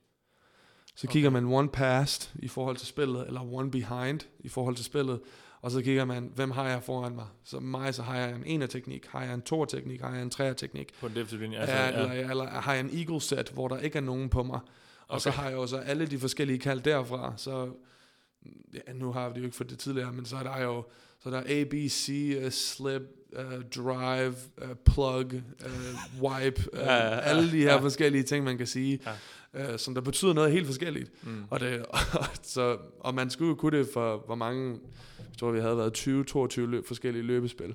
Okay. Og nogle af dem, der er det, det er næsten det samme spil, men så er der bare lige en lille forskel, og det kan man, skal man lige kunne huske. Ja. Øhm, Hvor meget sidder man og tærper de her ting i, altså hvor, hvor lang tid tager det at, at få det ind? rigtig lang tid. Ja. Uh, jeg har fattet ikke en, altså jeg fattede ingenting, først min første træning ud som O-line. Jeg kan huske, jeg var derude, og det er noget, der hedder Dolly. Det er noget af det mest simple spil. Det er, man skal enten bare løbe til venstre, eller løbe til højre, for det er sådan en play-action pass. Og så, øh, jeg var derude, og jeg satte mig ned i min stands, og jeg hørte Dolly, og jeg, kunne, ku- jeg, kunne, jeg hørte ikke nogen ord, som jeg huskede, som jeg har hørt før. Så sagde jeg, hey, Skip, what am I gonna do? Just run left, run left. Og så, hot, så begyndte man bare at løbe til venstre, og så fungerede det egentlig Ja, okay. øh, til træning der. Øh, og, og så selvfølgelig så bygger man på det, men det, Ja. ja. altså jeg blev, det var meget, altså, jeg lærte jo alle spillene, og det blev jeg nødt til at gøre hurtigt. Ja. Øhm, det var jo hårdt, øh, vil jeg sige, at kunne huske det hele, men jeg havde øh, Dan Skipper her på siden til venstre for mig, en af de close mennesker, jeg kender. Og så havde jeg Frank Ragnar, hvilket også fodboldmæssigt også er en af de mest close mennesker, jeg Ja, kender. du spiller venstre guard, ikke? Ja, jeg spiller venstre guard. Ja. Øhm, og, og de hjalp mig utrolig meget. Ja. Så jeg fik mic point, og så lige meget hvilket kald, så var jeg jo med en af dem. Så i sidste ja, ende, Ja. så kunne man ligesom læne sig lidt op af dem og tænke, åh oh, ja, var det Deuce? Ja, det var det. Okay, fedt nok. Okay. øhm, så der er jo, på den måde, så var det, det var, en, det var en lidt lettere transition for mig at komme derhen, i forhold til, hvis jeg nu havde en på min venstre side, som der også var ny, Hmm. så ville det have været lidt sværere Ja, tror ja, jeg. ja. Øhm, og det hjalp mig også til at komme ind i det næste år her, fordi så vidste jeg det hele, og nu vidste, ved jeg det bedre, og nu forstår jeg det bedre, og så videre. Øhm, Nu, nu, nu nævnte du det spil der før, hvor du blev nødt til at spørge, hvad, hvad fanden skal jeg gøre, da- I står der? Altså, Ja. hvor, hvor, meget, hvor mange spil øh, er tilfældighed? Hvad mener du? Jamen, nu, nu, nu nævnte du, du er ikke helt sikker på, hvad du skulle der, så du får bare at vide, run left, og så virker ja. Det egentlig alligevel. Altså, hvor, hvor, hvor tit kommer I ud i sådan nogle situationer? Fordi, det var lige præcis det bestemte spil, fordi Okay, det er noget, der ja. hedder dolly, hvor man enten bare skal løbe Ah, ja, okay. venstre eller løbe til højre, fordi Ja. vi prøver at snyde det defensive. Så Ja. vi laver en play action, det er sådan en play action rollout, hvor Ja. han, han faker bolden, og så løber han sådan, så booter han ud til siden. Og så vi skal løbe til venstre, for at trække hele defense den vej, Ja, og så booter han den anden vej ja, rundt. okay, selvfølgelig. Ja. Uh, det er et meget godt spil for os, fordi vi løber bolden rigtig meget. Og når vi bliver ved med at løbe den og løbe den og løbe den og gør det godt, så laver vi den her, fordi så alle lige trækker og tænker på, at det bliver et løb. Og så kommer han lige ud bagfra, og så kan han lige kaste den over til en tight end eller sådan noget, der løber på en rute. Mm. Um, men lige det spil, så kan man kun løbe til venstre eller højre. Ja, men ja. det er nok det eneste spil, du kan løbe bare til venstre eller Okay, bare til højre. okay. Så alt er, at, de, ting, der, de ting, vi ser ske øh, udefra, når vi sidder helt, altså, det- der, er- det, der er ikke nogen tilfældighed, eller hvad? Overhovedet altså, ikke. øh, Overhovedet nej. ikke. Hver eneste skridt Ja. ja. er at tænke på. Ja. Uh, altså vi har, hvad var den? Der, altså vi har måske tre forskellige ord, hvor vi blokerer de samme to personer på det samme spil, men det kommer an på, hvordan vores footwork er. Så Okay. vi kunne have, der var noget, vi havde noget, der hedder slip, og så havde vi noget, der hedder plug, og så havde vi noget, der hedder Og det er måde, det er måde at, at, at beskytte på, eller... og det er, helt, det er for ja. eksempel på et løbespil. Ja.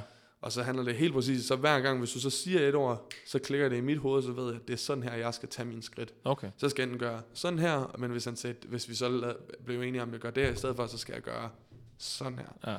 Det, det er minimale ting, øhm, fordi det er jo hele tiden med at cover sin egen røv, så alle løbespillene, så, tænker, så man går i unison. Fordi hvis, hvis han tænker, at, han, at jeg laver noget anderledes, Mm. så kommer defenderen igennem. Fordi hvis jeg tænker, "Men jeg går den her vej her, han burde være lige ved siden af mig, og så kommer defensoren, øh, den defensive linjemand igennem og takler running Ja, backen. ja. Øhm, så det, der, der er ikke noget, der er, der er ikke en stone left unturned. Nej. Alt er kommet helt ned til detalje. Hvilke, hvilke trin du skal tage, hvor lange dine skridt de skal være. Øh, og det er jo det, vi ser film på hele tiden. Så tænker vi, hey, her der skal du ikke tage så stort skridt. Øh, her skal du lave din departure angle, skal være lidt anderledes. Øh, Okay. Her er det her, det her, det her. Det her. Ja. Hvor, hvor tyk er sådan en playbook? Øh, Øh, er det sådan, øh, man, man, man forestiller sådan et, et kæmpe ringbind eller et eller andet? Er, er, Ja, er det sådan noget? de, altså sådan, ja, jeg ved ikke, hvor mange centimeter det lige er, men sådan en tyk, sådan en stor three-ring, three-ring binder, Ja, fyldt med spil. okay. Øh, og det er jo... Og hvor, meget, hvor meget er det forklaret? Nu må du lige prøve at tage os med. Altså, hvor, hvor, hvor, hvor, hvor, hvor specifikt er det øh, beskrevet, det man skal? Helt præcis. Okay.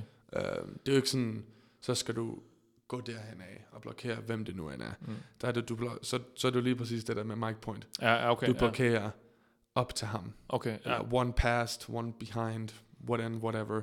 Uh, fordi så tæller man i sit hoved, så tænker man, okay, Mike Point lærer sig 1, 2, det er din min mand. Eller hvordan spillet nu udvikler sig. Så lærer man alle spil imod alle de forskellige former for defensive fronts. Så der er jo, det er bare de generelle, det er en over and under, og så er det en odd formation. Så det kommer an på, om jeg har, hvis jeg er bagsiden, så skal jeg tænke på, at jeg har en ene teknik, en træer teknik, eller om jeg har en, om jeg ikke, eller om jeg ikke har nogen på mig. Okay. Så skal jeg lære alle de forskellige spil. Ja. Øhm, og alle de forskellige kald. Øhm, og det er også stensikker på, at Knappe kan fortælle jer.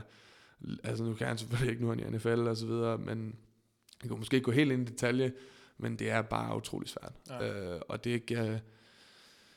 Og det, det er også for at gå helt tilbage til det første spørgsmål, det er også en af grunden til, at jeg synes, at offensive linjemand er så utrolig sjovt. Fordi der, er- det, man bliver meget hurtigt en student of the game. Det bliver meget mere sådan, Mm. Altså, jeg skal forholde mig til, hvordan man skal begynde at dissect og prøve at tænke lidt anderledes, og hvordan vi skal forholde os til det her. Og, og i møderne, så sidder man ikke og tænker, så sidder man ikke, altså, selvfølgelig så skriver man noter ned, men i sidste ende, så begynder jeg så at diskutere med coachen og siger, "Men hvorfor skal vi gøre det her? Og så siger han, når det er sådan her, sådan her, så siger jeg, hvad med det her? Og så siger han, nej, nej, nej, det er på grund af det. Altså, Okay, okay, man går okay. hele tiden ind, man sidder Ja, ikke bare ja. og siger, ja, ja, ja. Nej. Uh, man bliver nødt til at komme ind i det her punkt, hvor, hvor man begynder at sige, men hvorfor gør vi det her? Og det synes jeg faktisk er fedt, uh, ved at være den offensive linje. Um, og hvis du, nu hører man det jo ikke så meget, man hører ikke så meget om offensive linjemænd, men hvis man kommer ind og får en, en, en sound af en offensive linjemand, eller en offensive linje uh, som en helhed, vi snakker, altså jo mere end, end vi snakker, jo, mere, jo bedre spiller man. Mm. Fordi så alle, jeg, vi laver over communication. Jeg er fuldstændig ligeglad, hvis en defensiv linjemand, han ved, hvor jeg skal hen. Ja. Eller hvis han kan finde ud af, hvad med Michael er. Så Ja. længe, at alle ved, hvor de skal Ja. hen, så, så, så stoler jeg på, at vi nok skal tage ham. Vores lytter Christian Hundborg spørger på, på Twitter, jeg kunne godt tænke mig at høre øh, dig i uddybet, skorstræk nuancere de forskellige forskelle, der er på de forskellige positioner på den offensive linje. Mm-hmm. Øh, du spiller guard. Ja. Det er jo øh, det, man kalder interior lineman. Ja. Øh, og du har en center på den ene side og en tackle på den anden. Men hvor, hvor, hvor stor forskel er der egentlig på de ting, I laver? Øh, Øhm, sådan altså, det er jo, altså, rent kropsmæssigt, så guard skal være lidt mere sådan nogle maulers. Altså sådan, du skal være stor, og du skal kunne løbe igennem folk, og du skal kunne bare, altså sådan, bare smadre nogle mennesker. Øhm, center, øh, lige vores center for eksempel, han var faktisk et meget let center. Man Ragnar, der- ja, der er Ragnar, man behøver ikke at veje så meget. Øhm, hvis du tænker på det, den defensive linjemand, han er 4 cm fra dig, fordi han, han er helt op ved bolden. Mm. Så han skal bare være hurtig. Øh, det, det hjælper selvfølgelig også at være stærk jo, altid, men hvis man kigger på helt på marginalerne, så han, han skal være meget hurtigere med hensyn til at snappe bolden, og så tage et hurtigt skridt. For så tænker han, jeg skal først have mit arbejde, først så skal jeg gøre, hvad jeg skal gøre, om jeg skal reach ham, altså jeg skal, jeg skal, jeg skal blokere ham den her vej her, og, og beskytte running backen på den her måde her, og så bagefter, så begynder jeg at løbe ham ned i jorden. Øh, den måde, der skal, der skal center være meget mere hurtig, øh, hvor en guard måske, jeg har lige to-tre skridt for, to skridt for at komme hen til en defensive linjemand, mm. som der også vejer 140 kilo, og altså, jeg skal bare have noget power, eller også flytter jeg ham aldrig. Mm. Øh, og hvor en tackle i sidste ende, der skal man være meget finesse. Øh, man skal kunne være rigtig hurtig på fødderne, fordi du arbejder med nogle af de her atleter, især i SEC, nogle af de her defensive ends, som der er to meter høje og vejer 120 kilo, og der er bare nul fedt på dem. Og de, altså, de løber lige så hurtigt som Usain Bolt. Altså, det, det er sindssygt. Sådan nogle, altså, nu kalder vi dem freaks ja, ja, ja, derovre, ja, jo, men sådan ja, ja. det var nogle mon- altså, det var helt urealistisk, hvordan de her mennesker, de er blevet lavet til. Ja, altså, de er ja. bare, de er jo sådan skåret ud af Gud, og så har han ja. lagt noget på jorden. Det er helt vildt. Ja, ja. Øhm, og så som tackle, altså jeg tror, jeg kunne nok overleve som tackle, men jeg vil aldrig kunne spille sådan god tackle. Nej. Jeg er lidt for lav, øh, jeg, mine ben er ikke så lange, øh, og jeg er ikke, øh, selvfølgelig vil jeg godt sige, jeg vil altid sige, at jeg er hurtig, men jeg er ikke hurtig nok til at tage nogle af de der øh, fyre der. Nej. Øh, der skal man være. Det, det, det, der, det er meget sjovt, at der, der er så meget anderledes på det, men der er jo nogen, der er nogle rigtig gode atleter. Mm. Det, det, det, er meget mere, det giver meget mere mening for en tackle, og så kunne flytte ned som guard, eller hvis en guard kan flytte ned som tackle. Ja, ja. Fordi en tackle kan godt have noget power til sig, og så kan overtage nogen. Mm. Men man kan bare, altså, man kan jo ikke snyde længde eller hurtighed, nej, nej, nej. øhm, som en guard. Øhm, men der er jo selvfølgelig nogle små forskelle, men sådan en guard kan måske også spille center og så videre. Øh, altså, men så er det jo, så, men på min position, så skal jeg bare, jeg skal bare løbe nogen over. Ja. Øh, og jeg skal, jeg skal bare prøve at tage dem og displace dem så meget jeg kan. Jeg læser mig til, at du også har taget øh, lidt reps, øh, i hvert fald i practice på, øh, på, på center. Ja, jeg tror bare, det var for at være sikker på, at jeg måske kunne snappe bolden. Uh, nu, nu ved jeg ikke, hvad det her næste år det byder til, Nej. men det kunne godt være, at jeg måske kommer ind og spiller noget center. Okay. Uh, center eller højre guard, hvad end det her coaching staff, de har mig lyst til at, mm. at gøre. Uh, jeg har ikke snakket så meget med dem endnu. Uh, de er stadigvæk i gang med at rekruttere og finde de nye coaches og sådan noget, så ja, det, ja, de skal ind i det hele nye system, så det forstår jeg helt fint. Ja. Uh, det, det er ikke noget, jeg er bebrejdet om for. Men uh, jeg gør, hvad end de har brug for, brug for mig, brug for at jeg skal gøre. Ja, helt sikkert. Øhm, er der nogle spillere, du, du kigger på ligesom at, eller se op til, om det så er college eller en hvor Er der en eller anden øh, spiller, hvor du bare tænker, ham der, ham prøver jeg efterligne? Øh, eller? Uh, jeg har altid prøvet at, at gå efter Frank Ragnar på den måde, som han er ligesom, ja, okay. altså, jeg var aldrig kunne spille ligesom ham, men jeg tror mere hans approach, sådan hans, altså den måde, han ligesom forholder sig til at spille fodbold. Mm. At, altså jeg spiller hårdt, og jeg spiller, jeg gør alt, hvad jeg kan. Altså han, han studerer meget, han, altså han er bare en, en perfekt pakke. Altså han ja, giver aldrig okay. op, og det, jeg kan rigtig godt lide hans mentalitet. Mm. Uh, men ellers så er der jo nogle fantastiske guards i, lin, altså i ligaen. Uh, Zach Martin fra Cowboys. Ja, ja.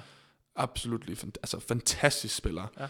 Ja. Uh, hans fødder, altså når jeg har set rigtig meget film på ham, hans fødder er bare, det lyder mærkeligt at sige sådan på den her måde, men hans fødder, det er jo så smukt, hvor hurtigt det går. ja, ja. Uh, og han er utrolig stærk. Uh, og man, er bare, man kan se, hvordan han bare overtager folk og bare ødelægger dem. Uh, jeg kan også rigtig godt lide, uh, som der har været lidt ting om ham, men Rich Incognito. Ja. Hele hans, altså hans bare sådan en kill mentality. Altså han vil, i, i ja, altså han er jo han er jo tæppet fra hoved til tå, altså head to toe. Det er jo helt seriøst, han, han kan jo ikke bevæge sig overhovedet. Han har en neck pad, og han har ja. knee braces, og han er fuldstændig smadret med tape. Men han ødelægger bare folk. Ja. Uh, og han er utrolig klog og han er også altså, og hurtig. Øh, dem ham kan jeg også rigtig godt lide. Øh, og selvfølgelig så er der jo der er utrolig mange guards, og også nogle centre, som er bare sådan en der Yonder fra uh, Ravens. Ja, Marshall Yonder, ja. Ja, altså han er jo syg hoved. Han er også crazy. Han er sådan lidt ja. undersized, men han er bare sådan en workhorse, der bare, altså, han ja, ja, bare aldrig op. Uh, ja, vi har nogen på, på, på gul klud, der er meget, meget stor fan af Marshall Yonder. Marshall ja, han ja. er så sej, altså, ja. han er super cool. Uh, men der er jo der er masser af spillere. Uh, Og hvad er det så, fordi jeg, jeg går ud fra, at du, du kigger på dem på en helt anden måde, end den, den normale øh, NFL eller college-seer vil, vil gøre. Så hvad, hvad er det egentlig, du kigger på, når, når du sidder, du, øh, fordi du selv også sidder og ser en kamp en gang, men sidder du kun og kigger på guardsene, eller hvad, eller hvordan føler Altså du det er jo svært, nu, nu har de endelig i NFL begyndt at gøre det for et par uger, jeg tror det er 6-7 uger siden, så lavede de det, hvor de introducerede, det var faktisk Patriots-kampen, hvor der var så meget øh, fog, at de faktisk det eneste måde, man kunne se kampen på på video eller på tv, det var at tage det back Ja, view. ja. Og det elskede jeg, Ja. fordi så kunne man, jeg kunne endelig se, hvad det var, den offensive linje egentlig lavede. Ja. Øh, sådan live, Ja. og det synes jeg var utrolig fedt, at man kan se, hvordan quarterbacken ligesom læste spillet. Mm. Det gik de væk fra igen.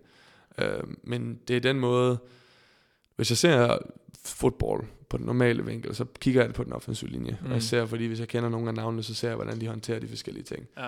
Øh, men ellers så har jeg jo, vi har jo mulighed for, altså, vi har noget, der hedder Exos, hvilket er en form for øh, video, hvor alle vores video bliver uploadet. Alle vores træninger, alle vores kampe, og så har vi også alle NFL holder alle deres kampe. Okay.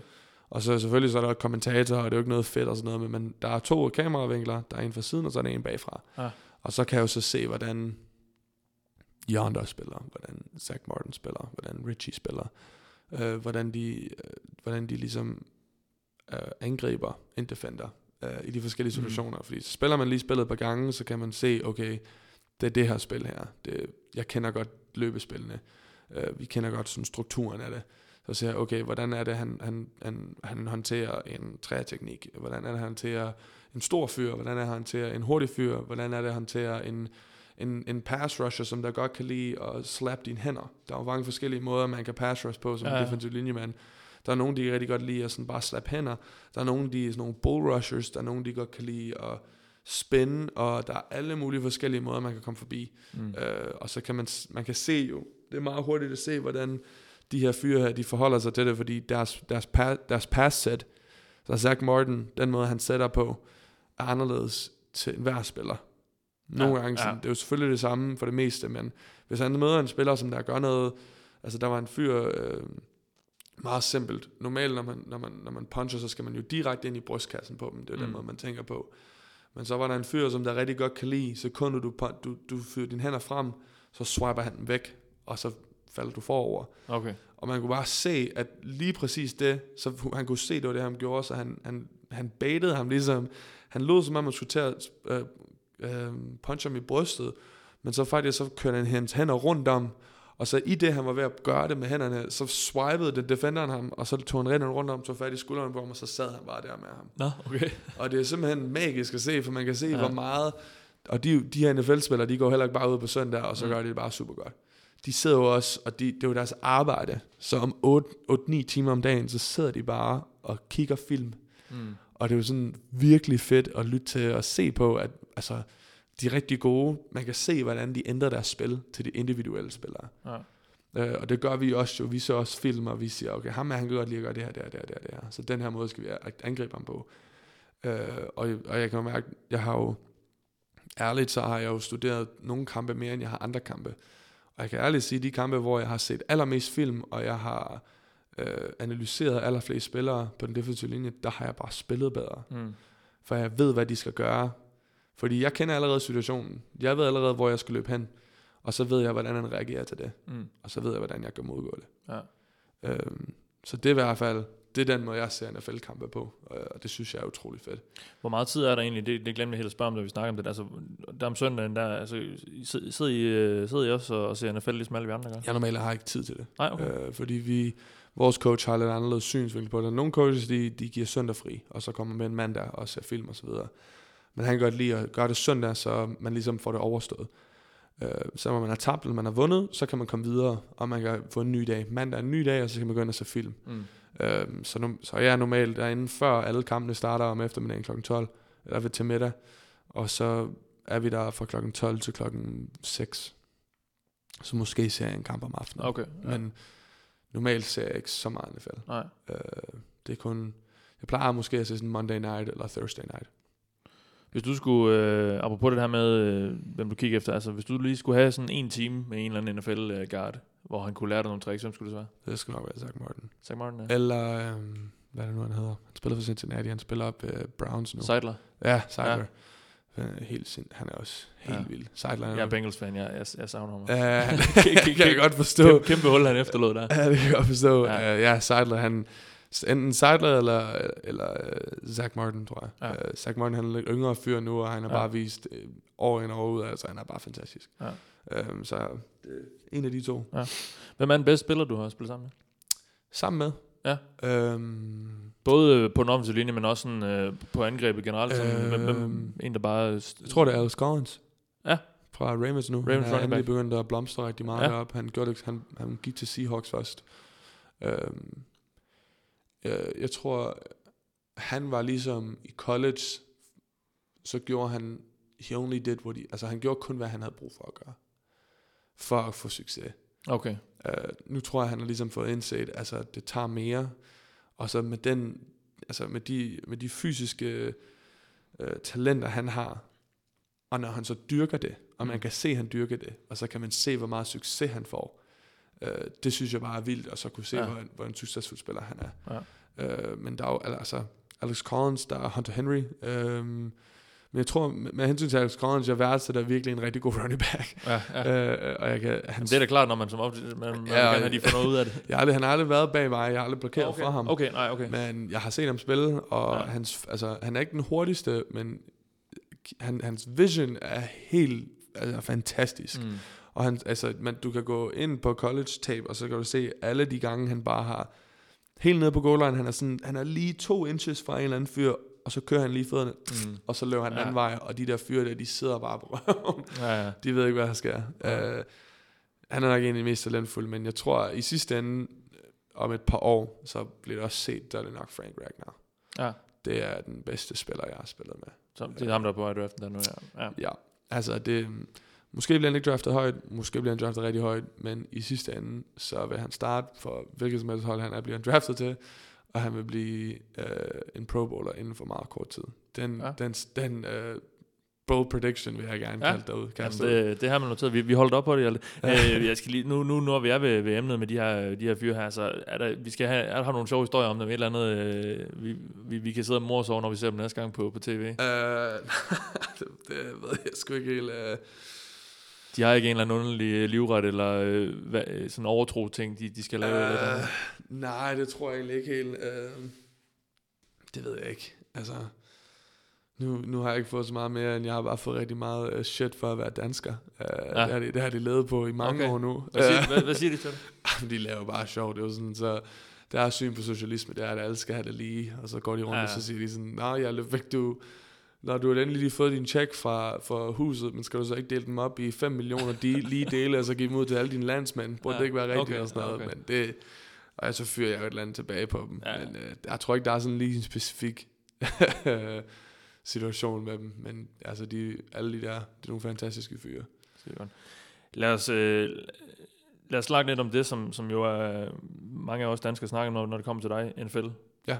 Øhm, lad os få det lidt for, for din synsvinkel. Hvad, hvad skal der til, for, for du kommer i NFL, og for, for, du kan, for du kan gøre det godt i NFL? Hvad, skal du udvikle dig på nogle punkter, og hvad er det i så fald?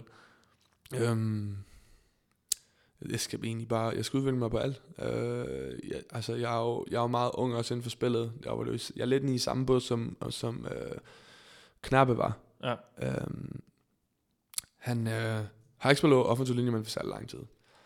Øhm, det, og, og selvom man måske kun har spillet i et par år, så det, det, det betyder meget, men vi har aldrig spillet før. Øh, og jeg tror, at det der med, at man ligesom, man skal nå at bevise sig, at ja, jeg har lavet en transition til den offensiv linje, som jeg aldrig har spillet før. Ja, jeg kan godt finde ud af at spille ordentligt, og ja, jeg kan godt finde ud af at spille mod god competition. Uh, og nu har jeg jo blevet nødt til at hoppe ind i den båd, fordi de bedste defensive linjemænd i landet, de er fra SEC. Det vil jeg roligt sige. Der er Mm. nogen, der siger, at Big Ten er bedre, der er Ja. nogen, der siger, at ACC er bedre, og det er SEC hele vejen. De har de, mest, de største, de hurtigste og de bedste defensive linjemænd, du kommer til at møde. Du kan selv se det i går, øh, i, i nat mod, øh, med Alabama. Mm. Øh, nummer 99, Raekwon Davis, han er, han er 1,98 høj, han vejer 135 kilo. Han, er, han har de længste arme på banen, øh, og han, han er en af de hurtigste og stærkeste mennesker på banen. Det, det, det er helt fysisk umuligt at spille godt mod ham. Ja. Øh, og så har vi også Deron Payne, for os fra Alabama. fantastisk, altså kæmpe menneske, utrolig stærk, øh, sindssygt eksplosiv. Øh, og, og så har de også Bugs, den anden fyr, Deshaun Hand. Alle de her fyre her, bare, bare på den på øh, Alabama defensive linje, er jo fantastiske. Men dem møder man hver uge.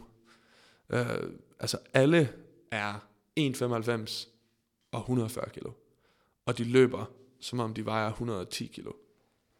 Øhm, så jeg tror, at det har i hvert fald hjulpet mig med hensyn til at kunne spille mod noget competition. Altså, så når jeg kommer i NFL, det er jo ikke, det bliver let. Men jeg tror, at det bliver uh, en, en, en, en easier transition for mig at komme fra at spille. Jeg har spillet mod de bedste defensive linjemænd i landet på college. Mm. Nu skal jeg selvfølgelig spille mod nåleåret af de bedste. Ja, ja. Øhm, men jeg har ligesom bevist, det er i hvert fald det, jeg skal. Jeg skal bevise, at jeg kan spille mod dem. Så er de ligesom stor, tro, stoler på, at okay, selvfølgelig skal han lige lære, hvordan man spiller mod NFL-spillere, Mm. men det burde, det burde han godt kunne overkomme. Hvor meget tænker man øh, på NFL, når man træner, når man sidder i, i filmrummet, altså, øh, og, og når man snakker med trænerne, altså, tænker man på, okay, jeg skal, jeg skal kunne det her i NFL, altså, så nu øver jeg mig på det nu, eller hvordan? Altså jeg tror overordnet, så tænker man NFL, men jeg tror ikke hver dag, man tænker sådan, jeg skal gøre det her, fordi jeg skal NFL. Jeg, jeg, altså hver, den måde, jeg approacher hver dag, det er bare, altså jeg skal blive bedre, så jeg kan vinde nogle kampe. Øh, For Arkansas, jeg, ja, altså, ikke at sige, at jeg er, er en fantastisk holdkammerat og alt det her, men jeg kan have en rigtig god kamp, men vi taber stadigvæk, og jeg har det utroligt dårligt med mig selv. Ja. Jeg, havde en, en, jeg havde nok en af mine bedste kampe i vores sidste kamp, Missouri, og selvfølgelig så var der rigtig mange dårlige ting, der skete. Øh, men vi tabte den. Øh, vi mistede vores head coach, og jeg kunne ikke være glad for den accomplishment. Nej. Øh, I sidste ende, så NFL, de kunne være mere ligeglade med, hvad der står i din win and loss column.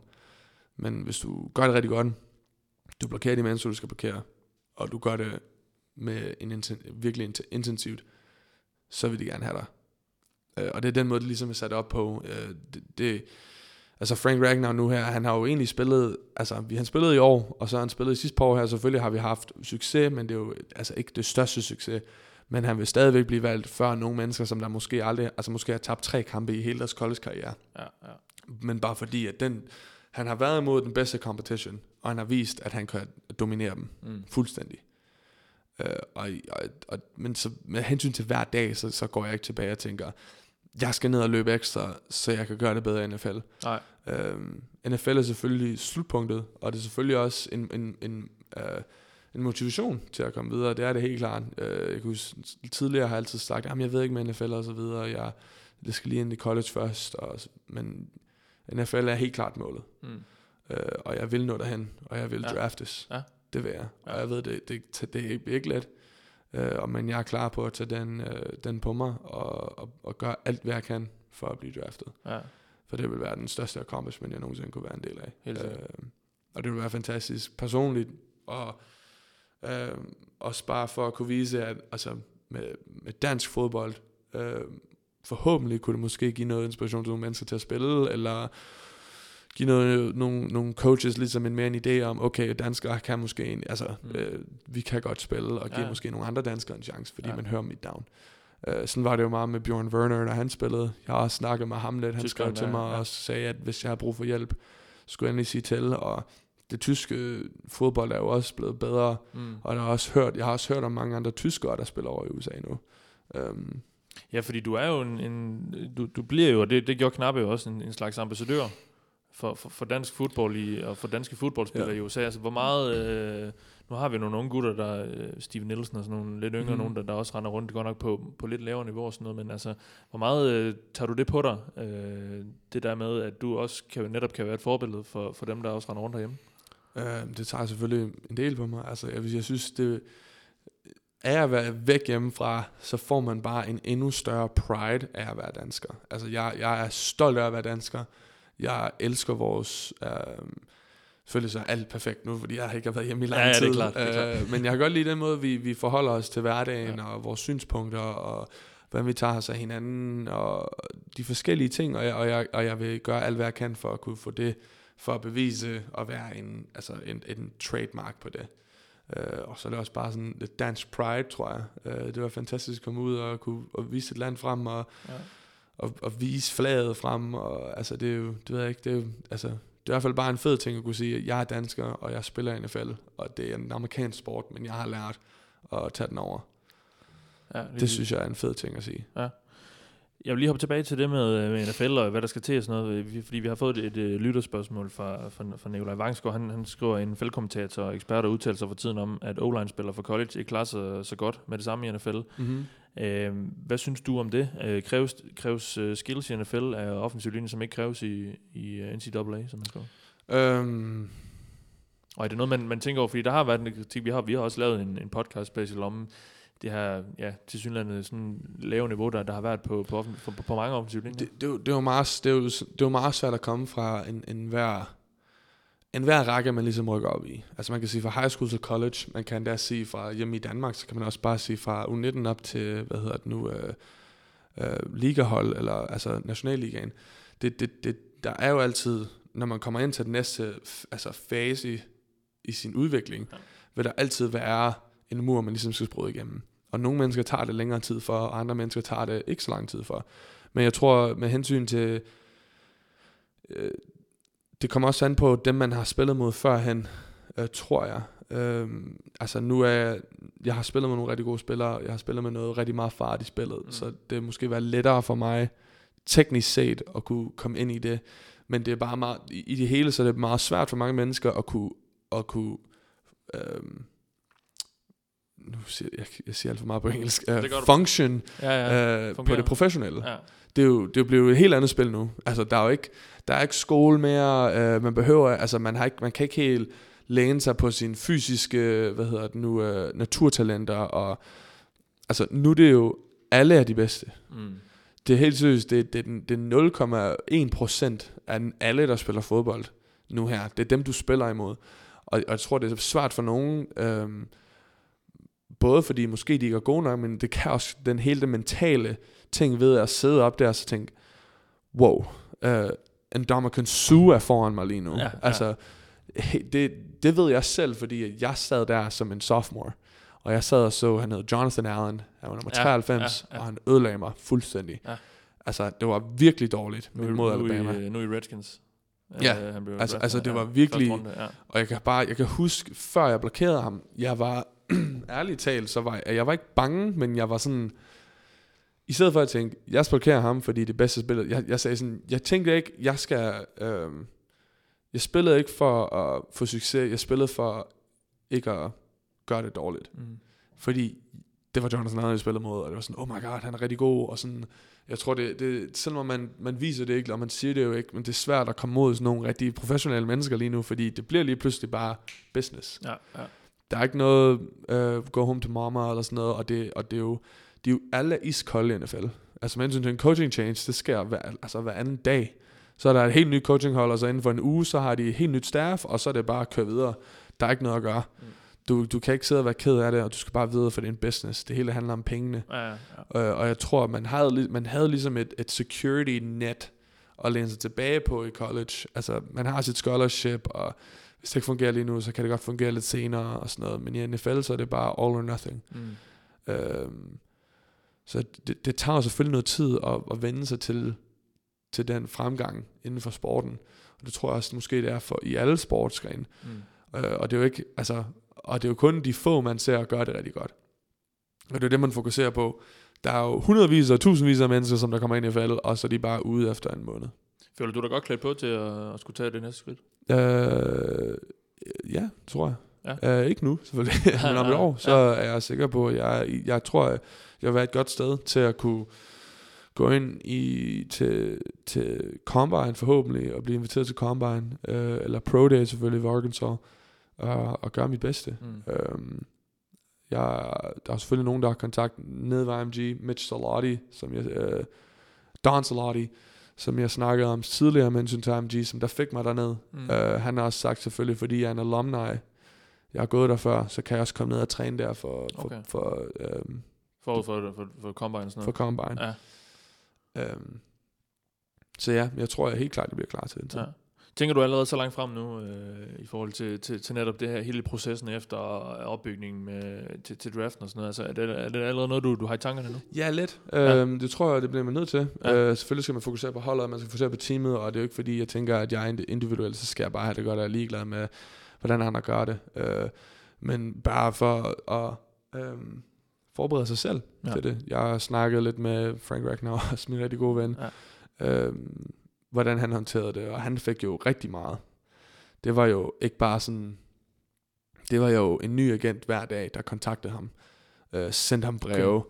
snakkede med hans mor og hans far, og altså blev ved med at altså, virkelig hele tiden bare kontakte ham. Og så kommer det jo hele tiden ind på ens hoved, og jeg tror bare, man skal lære at kunne ligesom kunne forstå, ja, der er en fremtid inden for NFL, og selvfølgelig så tænker jeg på den måde der, og jeg skal selvfølgelig have en idé om, hvor det er, jeg skal hen. Det giver ikke nogen mening, at jeg er færdig med sæsonen, og så siger jeg der, nå, hvad nu? Ja, nej. At det er jo godt at have en plan, eller i hvert fald en idé om, hvor man skal hen. Um, så ja, selvfølgelig, det tænker jeg på, og jeg også snakket med mine forældre om det, hvordan jeg skal håndtere den tid her. Og det er jo lige det her forår, det er jo nu, jeg kan ligesom forberede mig til det, fordi når det så kommer til efteråret, Mm. så skal jeg ikke fokusere, fokusere på andet. Nej. Og så har jeg, så når jeg er færdig med at spille fodbold, forhåbentlig efter en boldkamp i januar øhm, næste år, så, så har jeg ligesom det, som jeg fik, lavet, fik mig frem til Ja. øh, det forår og den sommer, og så sige, okay, det er det her, jeg skal arbejde med. Er du begyndt at høre fra agenter? Øh, der er nogle få, der har kontaktet mig, og selvfølgelig, og man skal bare, man skal jo snakke åben om og bare sige, ja, tak fordi du kontakter mig, og Ja. så videre. Øh, men øh, forhåbentlig så bliver det endnu flere med tiden. Ja, ja, ja. Øh, men det er jo selvfølgelig bare noget, man bare skal tage professionelt også, og det er også nyt for mig, så det er også, som jeg sagde, jeg snakker med Frank og siger, Ja, hvordan håndterede ja, du det, og ja. hvem snakker du med, og sådan noget. Han fik jo hundredvis af mennesker, der kontaktede ham, så han sagde sådan, det behøver du ikke at snakke med. Nej, Han havde jo, han, han allerede, havde allerede sådan 5-10 fyre, som han virkelig godt kunne lide, og så har valgt han det så ned til en til sidst. Okay, okay. Ja, fordi er der nogen, der kan guide jer i det her andet end, end dem, man lige kender i sit netværk? Altså på skolen er der nogen, der, der forbereder jer til, til en, til en, til en Øhm. pro, professionel karriere? Altså det var jo, der var, jeg- vil jeg jo have lænet mig meget op af vores strength coach, øh, og så også min head coach. Mm. øh, coach Biedermann og coach Herbert, vil jeg i hvert fald have lænet mig op af, men selvfølgelig nu er de jo andre steder. Øh, Jeg tror stadigvæk, at jeg vil kontakte dem, når den tid kommer. Øh, bare for, ikke, ikke sådan, at de skal sætte sig i scenen og hjælpe mig med alle mulige ting, men bare for noget guidance. Øh, simpelthen bare sige, giv mig måske en retning eller en kurs, som jeg måske lige skal forstå, altså, eller hvordan jeg skal forholde mig til det her, det her, det her. Øh, de har jo selv agenter, øh, og de har jo selv været igennem det. Biderman har været, jeg ved ikke hvor lang tid, han har nu været head coach, 14 år eller sådan noget. Øh, så han, han har nogle af de bedste spillere. Altså har han J.J. Watt og Wilson og øh, Travis Frederick og øh, Cincinnati Seidler er Ja. også for Coach B. Tilbage fra. Wisconsin. ja, ja, altså, Ja. Det, er han har jo nogle, altså, han kender nogle af de mennesker, som der har fået nogle af de top agenter, ja. Ja. og som der har fået allermest exposure og anerkendelse. Um, så dem, jeg, jeg tror nok, jeg kommer til at snakke med ham om, hvordan man jeg ligesom skal forholde mig til det. Mm. Hvad er dine fornemmelser i forhold til, til hele draft og sådan noget? Altså, tror, tror, tror, du, tror du, nu sidder du, og du virkelig gerne vil drafte, så altså, tror du, det er muligt? Det tror jeg. Ja. Jeg, øh, det tror jeg, helt Ja. klart. Det, jeg skal ikke se hvorfor. Jeg står, jeg synes, jeg er, en, jeg, er en, jeg, altså, nu skal jeg godt være lidt ego og så videre, men jeg tror, jeg er en god, jeg synes, jeg selv, jeg er en god spiller. Ja. Øh, jeg, jeg kan spille mod nogle af de bedste, og jeg har også haft succes med nogle af de bedste. Øhm, og jeg tror bare, altså, det er jo selvfølgelig noget, det er jo aldrig kommet let til mig, det hele. Det har altid været gennem hårdt arbejde, Mm. og et hårdt træningsregime og det hele. Øh, øh, men jeg tror, i sidste ende, så tror jeg godt, jeg kan blive draftet. Vi har både, øh, vi har på lytter både Nikolaj Demand og Mads Samer, øh, og, og det er der jo mange, der, der spørger om det, spurgte de også knap om, hvis du nu bliver draftet, hvor vil du så gerne hen? Um, Har du et favorithold? Altså, jeg har jo et yndlingshold, som jeg valgte, der er- efter min første kamp, jeg så i jo Giants mod Patriots Super Bowl, uh, så valgte jeg Giants, fordi de vandt. Uh, men ellers så, ja.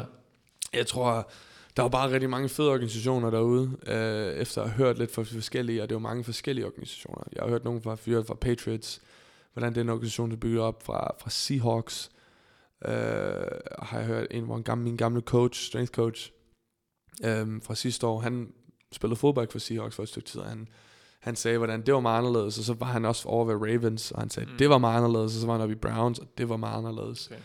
Okay. Øhm, Selvfølgelig så er det the politically correct øh, svar er jo selvfølgelig, jeg vil være glad, hvor end jeg vil tage hen.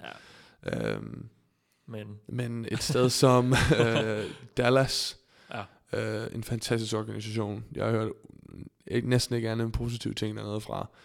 De mangler også en left guard, gør de ikke det? De har Det tror jeg faktisk, jo. Zach, Zach Martin på, på højre. Og så, Ja, ja, det, kunne, så det, det kunne faktisk egentlig være perfekt, hvis jeg Ja, lige hoppede ind i den her om et ja. års tid her. Det satser vi bare på så. Det ville ikke være så galt at være dernede. Men jeg tror, jeg tror Dallas Cowboys, eller øh, Rams også har også hørt rigtig godt, øh, og- eller nu Chargers, altså øh, måske derovre på vestkysten, men Mm. øh, Dallas, eller Houston, eller sydpå. Saints, Ja. ja. eller sådan noget. Det var nogle fantastiske hold, øh, som jeg helt klart rigtig gerne vil Ja, ja. spille for. Ja.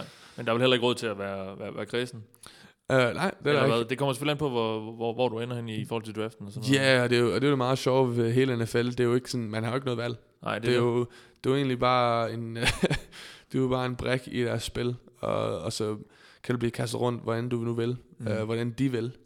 Så du kan jo gå fra den ene dag til at tænke, ej hvor fedt, men jeg har lige købt lejlighed, og jeg har lige købt hund, og øh, kæresten flytter herover, og det hele det kører bare, og så næste dag, du bliver traded, Ja. du skal flytte Ja, ja, hele vejen. Du, du bor i New York nu, du spiller for Giants, nu skal du spille for LA Rams. ja.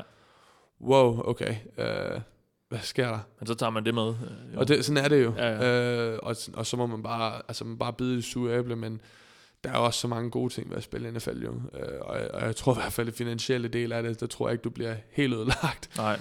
Øh, Hvor meget motiverer det dig, pengene? det er selvfølgelig fedt, men jeg tror, at det er jo aldrig det, der har motiveret mig til at spille til at starte med. Nej. Altså NFL har jo ikke været den første ting, jeg tænkte på. Øh, jeg spillede, fordi jeg synes, det var fantastisk sjovt at spille fodbold. Øh, jeg havde en fantastisk træner, Jens, nede i uh, Admirals, som der øh, fik mig til at elske fodbold. Altså det var sådan, der var jo selvfølgelig det hårde, der var det løbende, og der var conditioning, og der var alt det der. Så fik han også bare til at være utrolig fedt og hyggeligt, og, øh, og vi vandt kampe på det. Vi vandt kampe og havde det bare super fedt. Og jeg tror, at, at den, det er jo ligesom det, som der har øh, kørt mig til at, at kunne spille det her spil her. Øh, jeg skal da ikke lyve. Pengene er jo fantastisk. Der, det vil det jo sikkert blive til den tid. Men jeg elsker at spille fodbold.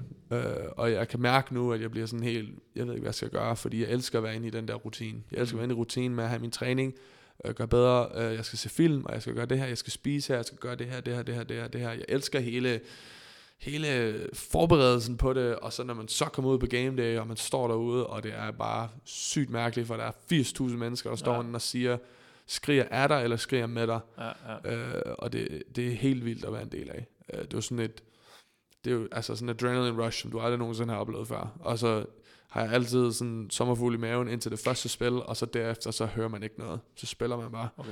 Og så lige meget, hvor mange der skriger, hvor meget der er, så kan man ikke høre noget som helst. Det spillet kører bare som det er.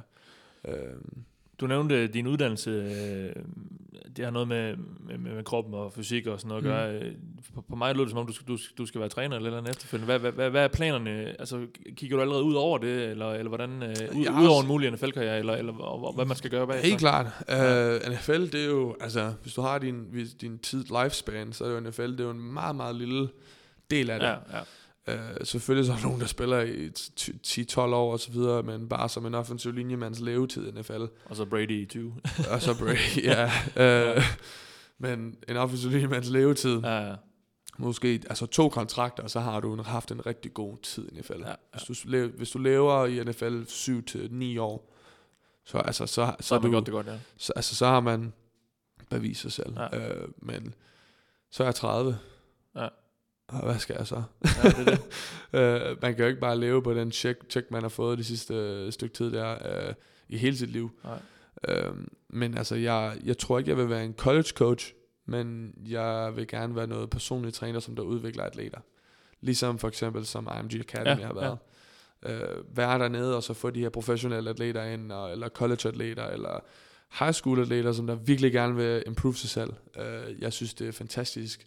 S- nu har jeg været en del af det, og nu har jeg set, hvordan mine coaches har forholdt sig til os. Øh, en af mine store altså, motivators, det er jo Coach Herbert. Hvis du bare Det googler... din strength uh, coach. Ja, der, hvis du bare googler Coach Ben Herbert, og så ser nogle af de film, han, altså han er jo, han er sådan, altså, han er, sy- han er jo en syg hoved.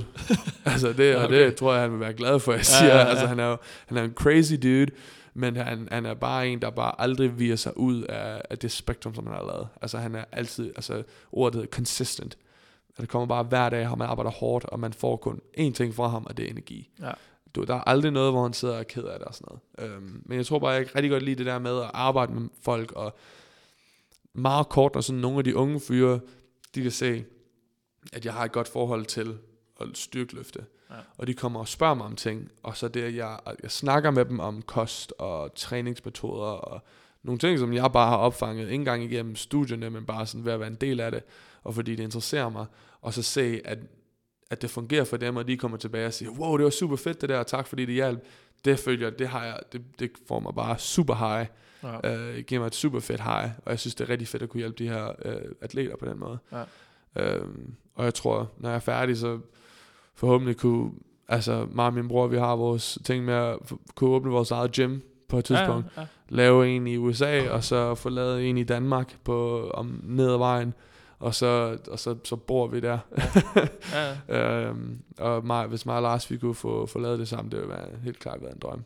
Og så har man også en god undskyldning for at komme til Danmark. og Ja, det til det. det, er det. Ja, og apropos det, altså, har du, skal, er du bare øh, amerikaner, han er så ikke resten af dit liv, eller? Øhm, altså, jeg vil jo gerne være dansker, øh, og det bliver Ja. forbliver jeg også. Øh, men jeg tror, med hensyn til min karriere, og det jeg gerne vil, så er det, det, der, der er ikke så stort et øh, demand for det i Danmark. Øh, Nej, efterspørgsel, nej. jeg har ikke så meget efterspørgsel efter at, at kunne få en, en styrketræner og en konditionstræner øh, til at træne dig op til, hvad det nu er. Og der er ikke så mange, der er heller villige til at give prisen, det koster for at gøre det. Øhm, og jeg tror, jeg gerne vil være en del af noget almen træning for folk, der bare gerne vil ændre, ændre deres livsvaner. Men jeg tror virkelig, min, min øh, inspiration kommer fra at hjælpe atleter. Og det tror jeg bare ikke, der er særlig meget efterspørgsel efter her. Selvfølgelig er der nogle mennesker, der er klar på det, Ja. men og måske er der selvfølgelig det landsholds og, og professionelle. Men hvis man er en del af det professionelle allerede, så har man normalt et system, man går igennem med sit hold, hvor man har øh, diætister og øh, trænere og sådan noget, eller de giver dig program, og så fungerer du. du. Hvis du arbejder selv som professionel her i Danmark, så plejer man at være inde om alt det der. Men som professionel i USA, så er der mange, der, der sekundet de er færdige med NFL, eller sekundet de er færdige med sæsonen, så spreder de ud. Mm. Så har de deres egen ting. Altså, hvad hedder det nu? Altså, J.J. Watt, han har lavet sit eget stykkellokale ud i midten af ingenting, eller uh, hvad er det nu, han hedder? Ham, den left tackle for Browns, der lige har smadret sin triceps. Joe Thomas. Joe Thomas, han ejer jo utrolig meget uh, real estate i Wisconsin. Ja. Uh, det vil tage ham sådan, fire, uh, sådan 12 timer at køre igennem det på en ATV igennem skovene og sådan Okay, noget. ja. Og så har han bare bygget sit eget stykkellokale, og så hver gang han er færdig med, med sæsonen, så kører han bare det, så tager han derud med hele sin familie, og så bor de der. ja. Øh, og det er sådan, han kan føre for, altså sådan, de, de har, selvfølgelig, de associerer fodbold med en ting, de har deres arbejde, og så har de det ved siden af. Mm. Det er jo, de har det der liv, som det er, så går de tilbage og træner med, måske så går de ned til IMG og træner, eller også så går Ja. man ned, og jeg vil være den fyr, det er Ja, min ja, drøm, ja, at være, ja. jeg har været nødt til Frohold øh, og træne den fucking mærkelige dansker, øh, som der har spillet før, Ja. ja. og han kan både træne mig styrkemæssigt, men han kan også lave min O-line ting, øh, og hjælpe med at være en linjemand og eksplosivitet og sådan noget. Ja.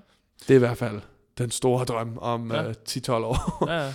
Jamen, øh, lad os håbe, det, det, det lykkes for dig. Ja. Øhm, hele, når- man snakker om NFL nu om det, så, så snakker man også, og for den sags skyld også om livet efter, så snakker man meget om øh, hovedskader, hjerneskader, CT ja. og sådan noget. Der har været, der er en, sket en kæmpe udvikling inden for, øh, Mm-hmm. også i forbindelse med, at man har fundet, fundet ud af mere og mere. Hvor, hvor, ja. Hvor meget tænker man over det? Du er en af de der store fyre inde på linjen, som, som får en masse tæsk, og der er en masse kol- øh, kollisioner og sådan noget. Altså, og man snakker om, der, der måske kan komme en test på et tidspunkt, hvor man kan se, at man har det, mens man er i live. Sådan. Altså, hvor, hvor, hvor meget popper det ind i hovedet, når man hører de her historier? Øhm, det er selvfølgelig øh, svært at forholde sig til. Fordi man, man er selvfølgelig ung, og man tænker, jeg elsker bare den her sport her, jeg vil bare gerne spille den, og jeg vil bare ikke lave andet. Og selvfølgelig så tænker man også på sin krop senere hen i livet. Øh, men selvom det er en meget hård sport for både for hovedet, men det er også hårdt for kroppen i sig selv. Jeg tænker, jeg tror, jeg tænker lige så meget på mit hoved, som jeg tænker på mine knæ og mine hofter, Ja, og mine albuer og mine skuldre. Øh, bare på det stress, som det har. Jeg har haft ankelproblemer, og jeg, jeg kan mærke det nu her, fordi det er koldt. så Okay. vågner jeg op, og mine ankler gør ondt. Ja. Øhm, jeg vil nok også godt nok få slidgigt, når, altså på en tidlig alder. Øh, det er da helt klart sådan prone for. Øh, men med hensyn til hovedskader, så har det jo selvfølgelig været noget problem tidligere, øh, eller det er det stadigvæk. Men så har jeg, jeg har også været inde bag scenerne nu og kunne se, hvad det er, de gør med hensyn til hjelme. Mm. Jeg har en helt speciel lavet hjelm, som der er formet til mit hoved, som der kun er lavet til mig. Der er en, der er en lille underskrift inde i hjelmen, fordi de har taget øh, 3D-look af den, og de har lavet sådan nogle measurements af mit hoved, øh, og den hjelm koster 4.000 dollars at lave. Øh, og så sidder jeg der bagefter og tænker, altså der er en rigtig hård approach til at kunne sørge for, at vi ikke får vores hovedskader. Øh, men der er skader i alle sport, og der sker masser af ting i alle forskellige sport. Selvfølgelig så er det jo en head-on collision, det vi gør her, og selvfølgelig så får jeg noget hovedpine nogle gange. Ja. Øhm, men Har du nogensinde haft en hjernerystelse? det tror jeg, nej, det tror jeg ikke. Nej. Nej, altså ikke sådan, der er nogen, de får det, og så, så kan de ikke kigge på lys og sådan noget. Der er, altså, nej, okay. altså, jeg har, fået, jeg er blevet dængt op før, hvor jeg sidder sådan, wow, der var det lige lidt for meget. Ja. Men jeg har aldrig haft sådan en direkte, sådan hård, altså full blown out hjernerystelse. Nej. Øh, Men, men er du villig til at... øh, Det lyder, altså, det lyder lidt som om, du, du egentlig er villig til, til at ofre lidt af, af dig selv og din krop for, for, det tror for, jeg, for at det her, eller hvad? det gør man jo nogle af de her. Ja, Altså, ja. hvis, du ser på de, hvis du ser på de mest sindssyge atleter inden for alle sportsgrene, så putter de jo deres krop igennem nogle ting, som der, der, der næsten ikke er fysiske. Mm. Øhm, nu selvfølgelig så, altså lad os, nu, nu så fordi jeg er en stor fyr, så kan jeg rigtig godt lide at se på strongman. Nogle af de her fyre her, de vejer 180 kilo, og de, lign, altså, og de ser jo godt ud. Øh, og altså deres krop kan simpelthen ikke tage det, men de er klar på at gå igennem det, fordi de simpelthen brænder så meget for sporten. Øh, hvis du, altså, folk, der cykler Tour de France, det er jo nogle ting, nogen siger jo, det er umuligt at gøre for den almindelige person, og cykle sådan nogle ting der, at, at gøre det, som de gør, men alligevel så finder folk en måde at gøre det på, øh, fordi man elsker det, og man, man, man, har, man har jo selvfølgelig nogle, og jeg er 100% sikker på, dem, som der ser allerbedst ud inden for, inden for alle forskellige sportsgrene, og man tænker, åh, de har det bare pisse godt, de vågner op, og så har de det, de har ondt, og, og de går igennem nogle ting, som der er meget svært for dem, som der måske påvirker dem senere i livet, men det er de jo klar på at gøre. De er klar på at tænke på, måske senere, så bliver det svært for mig at komme op om morgenen, og min ryg gør lidt ondt, og jeg skal have sådan noget tierbalsam på, eller sådan Ja, noget hver ja. dag, for at komme videre, men fordi man, man elsker det, man gør, øhm, så, man, man, så er man klar på det. Og det, men selvfølgelig, det er selvfølgelig, selvfølgelig også svært at se, når man tænker, men det skal jeg ikke før, og det skal jeg ikke før om 10 år, 15 år og sådan noget, så det er svært at forholde sig til det. Ja, ja. Men jeg tror, man skal også sætte sig ned og ligesom kunne tænke over, hvad det er, man, altså har man lyst til at gå igennem det. Mm. Øhm, men jeg, jeg, det er ikke noget, altså jeg har aldrig oplevet at være, altså jeg læser rigtig meget science, jeg har god karakter, jeg, øh, min, min tanke, altså jeg føler, at jeg er en relativt klog fyr selv, Mm. Øh, jeg tænker meget på det, ikke fordi jeg har meget kort attention span eller sådan noget. Det er ikke fordi, jeg sådan zoner ud. Øh, jeg har ikke nogen af de ting der. Mm. Og selvfølgelig så er der noget, der kan develop senere i livet. Ja, ja. Men at den approach, som de tager med hensyn til hovedskader, hvor vi har, jeg har fået en hjelm, som der, er nede, som der er 100.000 vis af gange bedre, end dem, som man havde nede i 90'erne, eller i starten ja, af 2000-tallet, hvor der nemlig blev, det var der, det er mange af deres hjerner, Det er dem, vi begynder at se. Det er dem, man ja, så. Ja. jeg vil gerne se de folk, som vi nu har nu med Ja. det nye teknologi, vi har med Ja, de hjelme. ja. Altså, det er, jo, det er jo en kæmpe altså, industri at bare lave hjelme. Ja. Uh, så jeg forstår godt, at det er selvfølgelig også min mor, hun vil det sikkert også gerne sige, at det har, at det har også været, uh, hun har da også været selv lidt bange for det. Um, men, um, og jeg er jo selvfølgelig også en af de positioner, hvor jeg får slag hver gang uh, på hovedet. Mm. Men det, det, jeg tror, at jeg tror ikke, at det skader mig. Det skader mig minimalt, minimalt Ja. selv sige. Og nu er jeg jo ikke nogen doktor. Jeg har ikke noget nej. stud, altså, jeg ved intet om det sådan helt på den base, men jeg, jeg har så mange mennesker, der også siger, at den her hjelm her, den, den beskytter dig så godt, som den overhovedet kan. Ja. Og det er så meget bedre, end det, som folk de går rundt og siger. For det er jo ikke fordi, vi går rundt med, vi er jo ikke fordi, vi er sådan nogle gamle leathernecks, der går rundt med Nej, sådan en lille, og så fyrer vi hovedet ind i hinanden. Nej. Øhm, så det, det problem, det har, det har egentlig ikke noget med sporten at gøre. Mm. Det tror jeg ikke har noget. Vi så øh, flere og flere NFL-spillere er begyndt at sige stop øh, et par år før, man, man normalt ellers ville tænke, de gør det. Der var en, en bølge i 49ers for et par år siden. En masse øh, spillere sagde egentlig stop, selvom man troede, de, de havde år i sig. Altså, nu, og nu bliver det meget hypotetisk, men kunne du forestille dig, hvis du fik at vide, at du, du havde fået et par hjernerystelser, og der var en eller anden teamdoktor, der sagde, ved du at du øh, ser sgu ikke alt for godt ud øh, sådan, på, på lang sigt. Altså, kunne du forestille dig at trække stikket øh, i sådan en situation, øh, selvom du måske føler, at du Øh. egentlig rent fysisk havde lidt, nogle år mere i dig? Det kunne godt, altså, det kan sagtens være. Det, det, jeg har selv hørt om nogle af de øh, scenarier der. Øh, hørte om en linebacker, der spillede for Coach Bielema nogle år siden, og han kom ind, og han fik sådan seks hjernerystelser inden for det første år. Og så står han bare der og tænker, jeg er meget I, øh, I NFL, eller? Ja, ja. og han, eller han havde også en del af dem igennem college. Jeg ved ikke, om der er nogen, der er mere prone for det. Nej. Der får det mere end andre. Øh, men øh, jeg tror, at det, det er svært at kunne forholde sig til den beslutning nu. Øh, hvis jeg kommer til den tid, og jeg sidder der og siger, prøv at høre, jeg har øh, hele mit liv foran mig, og jeg har... Øh, jeg har måske nogle koner, jeg har nogle børn, og jeg Mm. har et hus, jeg har det hele, det, jeg har et arbejde, så måske vil det være tid at tage og stoppe. Men det, det ved jeg ikke. Øh, Jeg har aldrig kunne være i den situation, så det er lidt svært for Ja, mig at forholde mig til dem. Ja, ja. Men jeg kan godt forestille mig, at det, selvfølgelig, det, er jo, det er jo meget svært at kunne sige noget, fordi folk, der spiller, de elsker helt seriøst, de elsker spillet. Mm. Øh, og der er jo nogen, der gør det for, for pengene, men i sidste ende, hvis du gør det for pengene, så, så, så kommer man meget hurtigt ud. Ja. Hvis du ikke gør det, fordi du elsker det, så er det meget let at, at blive, altså, at falde ud. Fordi Mm. så det eneste grund til, at du kommer til træning, det er, fordi du tænker penge. Det må næsten være ham med Chris Borland, øh, linebackeren, øh, din, øh, din tidligere head coach, der har, har kendt. Han, han var i hvert fald øh, fra Wisconsin. Ja, øh, det tror jeg, han husker spillede for og- og- San Francisco eller sådan Ja, noget. jeg kom nemlig ind på, ja. på 49ers, ja, og, Ja. og stoppede efter et par år, selvom han, han gjorde det skide godt. og Ja, sådan det var også noget med noget jeg er Ja. rimelig sikker på. Ja, lige præcis. Ja. Jeg, jeg, hørte, jeg hørte det kort, men ja, det var ham. Ja. Øh, og han havde nogle problemer der. Men altså, jeg er også øh, en af mine gode øh, øh, mentors, uh, Travis Swanson, han spillede før jeg kom her. Ja, ja. Øh, han spiller for Lions, Ja. centeren for Lions, og han, han havde jo også nogle hjernerystelser tidligere i sæsonen, så fik han, en, han, og de fik lavet også en helt ny hjelm til ham. Og han har, så han har heller ikke haft nogen problemer. Mm. Øh, og han har, hvis han har noget, så har han, altså, så er det mere hans krop, der giver op, end hans hoved. ja. Øh, og han bliver ved med at køre på. Øh, og jeg tror, det er bare... Jeg tror, jeg tror mange af de her fyre, man kommer til en vis alder, hvor man sidder og tænker, altså jeg kunne måske nok bare godt presse lidt ekstra, men til den tid, så vil det gå ud over mig senere i livet. ja. Sådan er det inden for alle professionelle sportsgrene. Ja. Øh, det er jo meget få, der sådan kan spille i 20 år.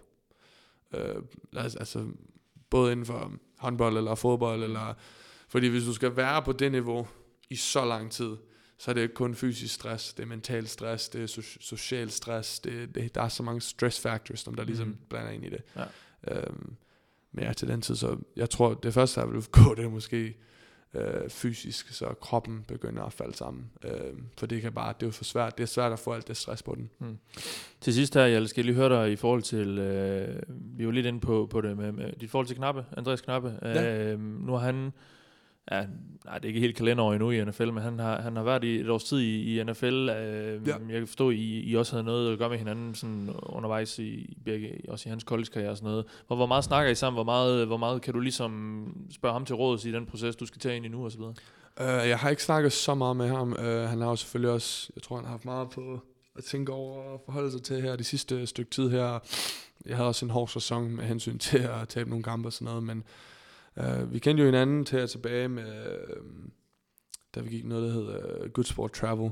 Uh, der tog vi sammen over til nogle forskellige football high school camps, Okay. uh, hvor han var med.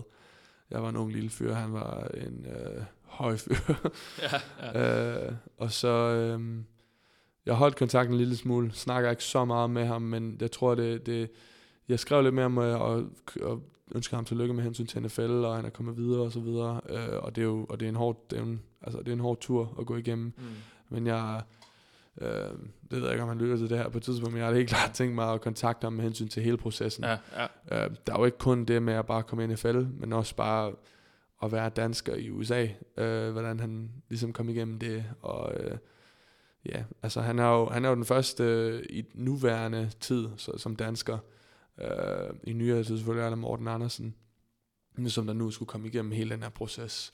med green card og alt det, som der nu skal til, og nu hvor de er endnu mere på security end nogensinde før.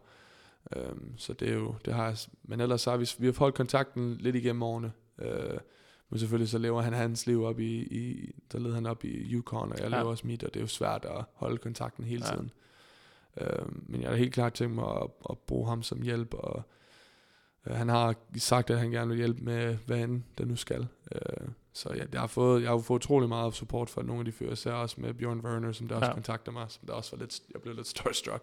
Ja, ja, ja. Øh, øhm, en fyr som ham, fordi han er inde med, øh, han er begyndt at gå ind med Lars Carlsen inden for DAF, øh, Ja, det kunne jeg- og ja, gå det- ind med det der øh, Sådan udviklingsprogram. udviklingsprogram øh, med ja. at få folk ind i high school, som jeg synes er utrolig sejt. Ja. Øhm, så ja. Øhm, sidste spørgsmål. Vi, vi, vi kalder det alle sammen det, den næste danske NFL og sådan noget. Ja. Øh, hvor, hvor meget påvirker det dig? Altså, hvor, er, det, er, det, er, det, er det et pres på dig, eller er det en motivation, eller hvad? Ja, Jeg tror, det er en blanding lidt begge ting. Ja. Ja. Altså selvfølgelig så, man kan sidde der og tænke sådan lidt sådan, åh oh, nej, du skal ikke lidt pres på mig, men samtidig så, altså ja, jeg vil gerne være den næste danske NFL. Det er helt klart. Uh, jeg, ja, hvordan skal jeg, hvordan skal man forklare det? Uh, jeg vil jo selv gerne, utrolig gerne være den næste Ja, ja, danske NFL. Du, du, du gør det ikke for vores skyld. Og, og, nej, men øh, jeg tror, man skal også, altså, man skal også have lov til at klappe sig selv på skulderen og sige, bror, jeg har gjort et rigtig godt arbejde, og jeg er, hvor jeg er nu, fordi jeg har gjort et rigtig godt arbejde, og jeg er klar til at gøre endnu mere, så jeg kan få det, som jeg gerne har lyst til, at, altså, så jeg kan blive den næste danske NFL. Øh, og så vil, vi, så vil vi så være to til den tid forhåbentlig, så så er i NFL, øh, to offensive linjemænd. Mm. Det, jeg ved ikke, det, er en, det er en normal trend, der går igennem danskere, Ja. at vi ligesom kommer tilbage på offensive linjemand. Men, øh, Åbenbart, ja. ja. Jamen det, altså jeg har fået så meget, altså, altså øhm, support hjemmefra fra. Altså venner og gamle coaches og familie og det hele. Altså jeg har fået, altså min familie, min bror, min søster, min mor og min far har jo været over ved mig og hjulpet mig igennem de her hårde tider og været utrolig gode for mig. Øh, og jeg har haft, altså, og hvordan venner, jeg ikke har set i lang tid, de, er ikke, man ser dem igen, og så er de bare de samme venner, man altid møder, og man altid har kendt, og de er fantastiske mennesker, og, og ja, gamle venner fra landsholdet og sådan noget, jeg snakker med, mm. og det, det, det er i hvert fald, jeg, jeg, så meget som man måske siger, der er pres, så har jeg endnu mere support fra danskere, som jeg har mødt øh, igennem fodbold. Øh, og folk, der skriver til mig og sådan noget, og det er jo fantastisk. Og det, det, kunne ikke, det er super fedt. Og så sidde der og så få en lille besked, Mm. at der er sådan nogen, der siger, hey mand, du kører bare, og vi er glade for dig, at du gør det, og held og lykke. Og det det, det er bare mere motivation, øh, og det hjælper mig til at komme videre. Skide godt. Hjalte, jeg, jeg sagde dig før øh, i optagningen til den her udsendelse, da vi skrev lidt sammen, at øh, jeg, vil, jeg vil holde dig på dig i en times tid. Nu er der gået en, en time og tre kvarter. Øh, Nå for helvede. tu, tu, tusind tak, fordi øh, Ja, du, øh, du havde lyst til at være med, og, og kæmpe held og lykke Ja. Med det hele. Øh, Tusind både tak. det, det, det sidste år, og Ja. i, i Arkansas og i NFL, vi er en masse, der hæver på derhjemme. Så, Ja, øh, tusind tak, og tak fordi jeg måtte komme på Selvfølgelig. showet. Du er, al, du er altid velkommen, det skal du vide. Du er altid Ja, velkommen. tusind Øhm, Ja, men der er ikke så meget med at sige herfra. Øh, Du har lyttet til mig, jeg hedder Mathias Sørensen med mig her. Som sagt, jeg er lidt froholdt. Øhm, Vi lyttes ved. This is the Oval Office. Somebody said, you know, this is uh, the greatest home court advantage that, that you could have in this office. Let's play football today, have fun. Most importantly, have fun. Lot of guys go bam, just boom. So that's the Oval Office.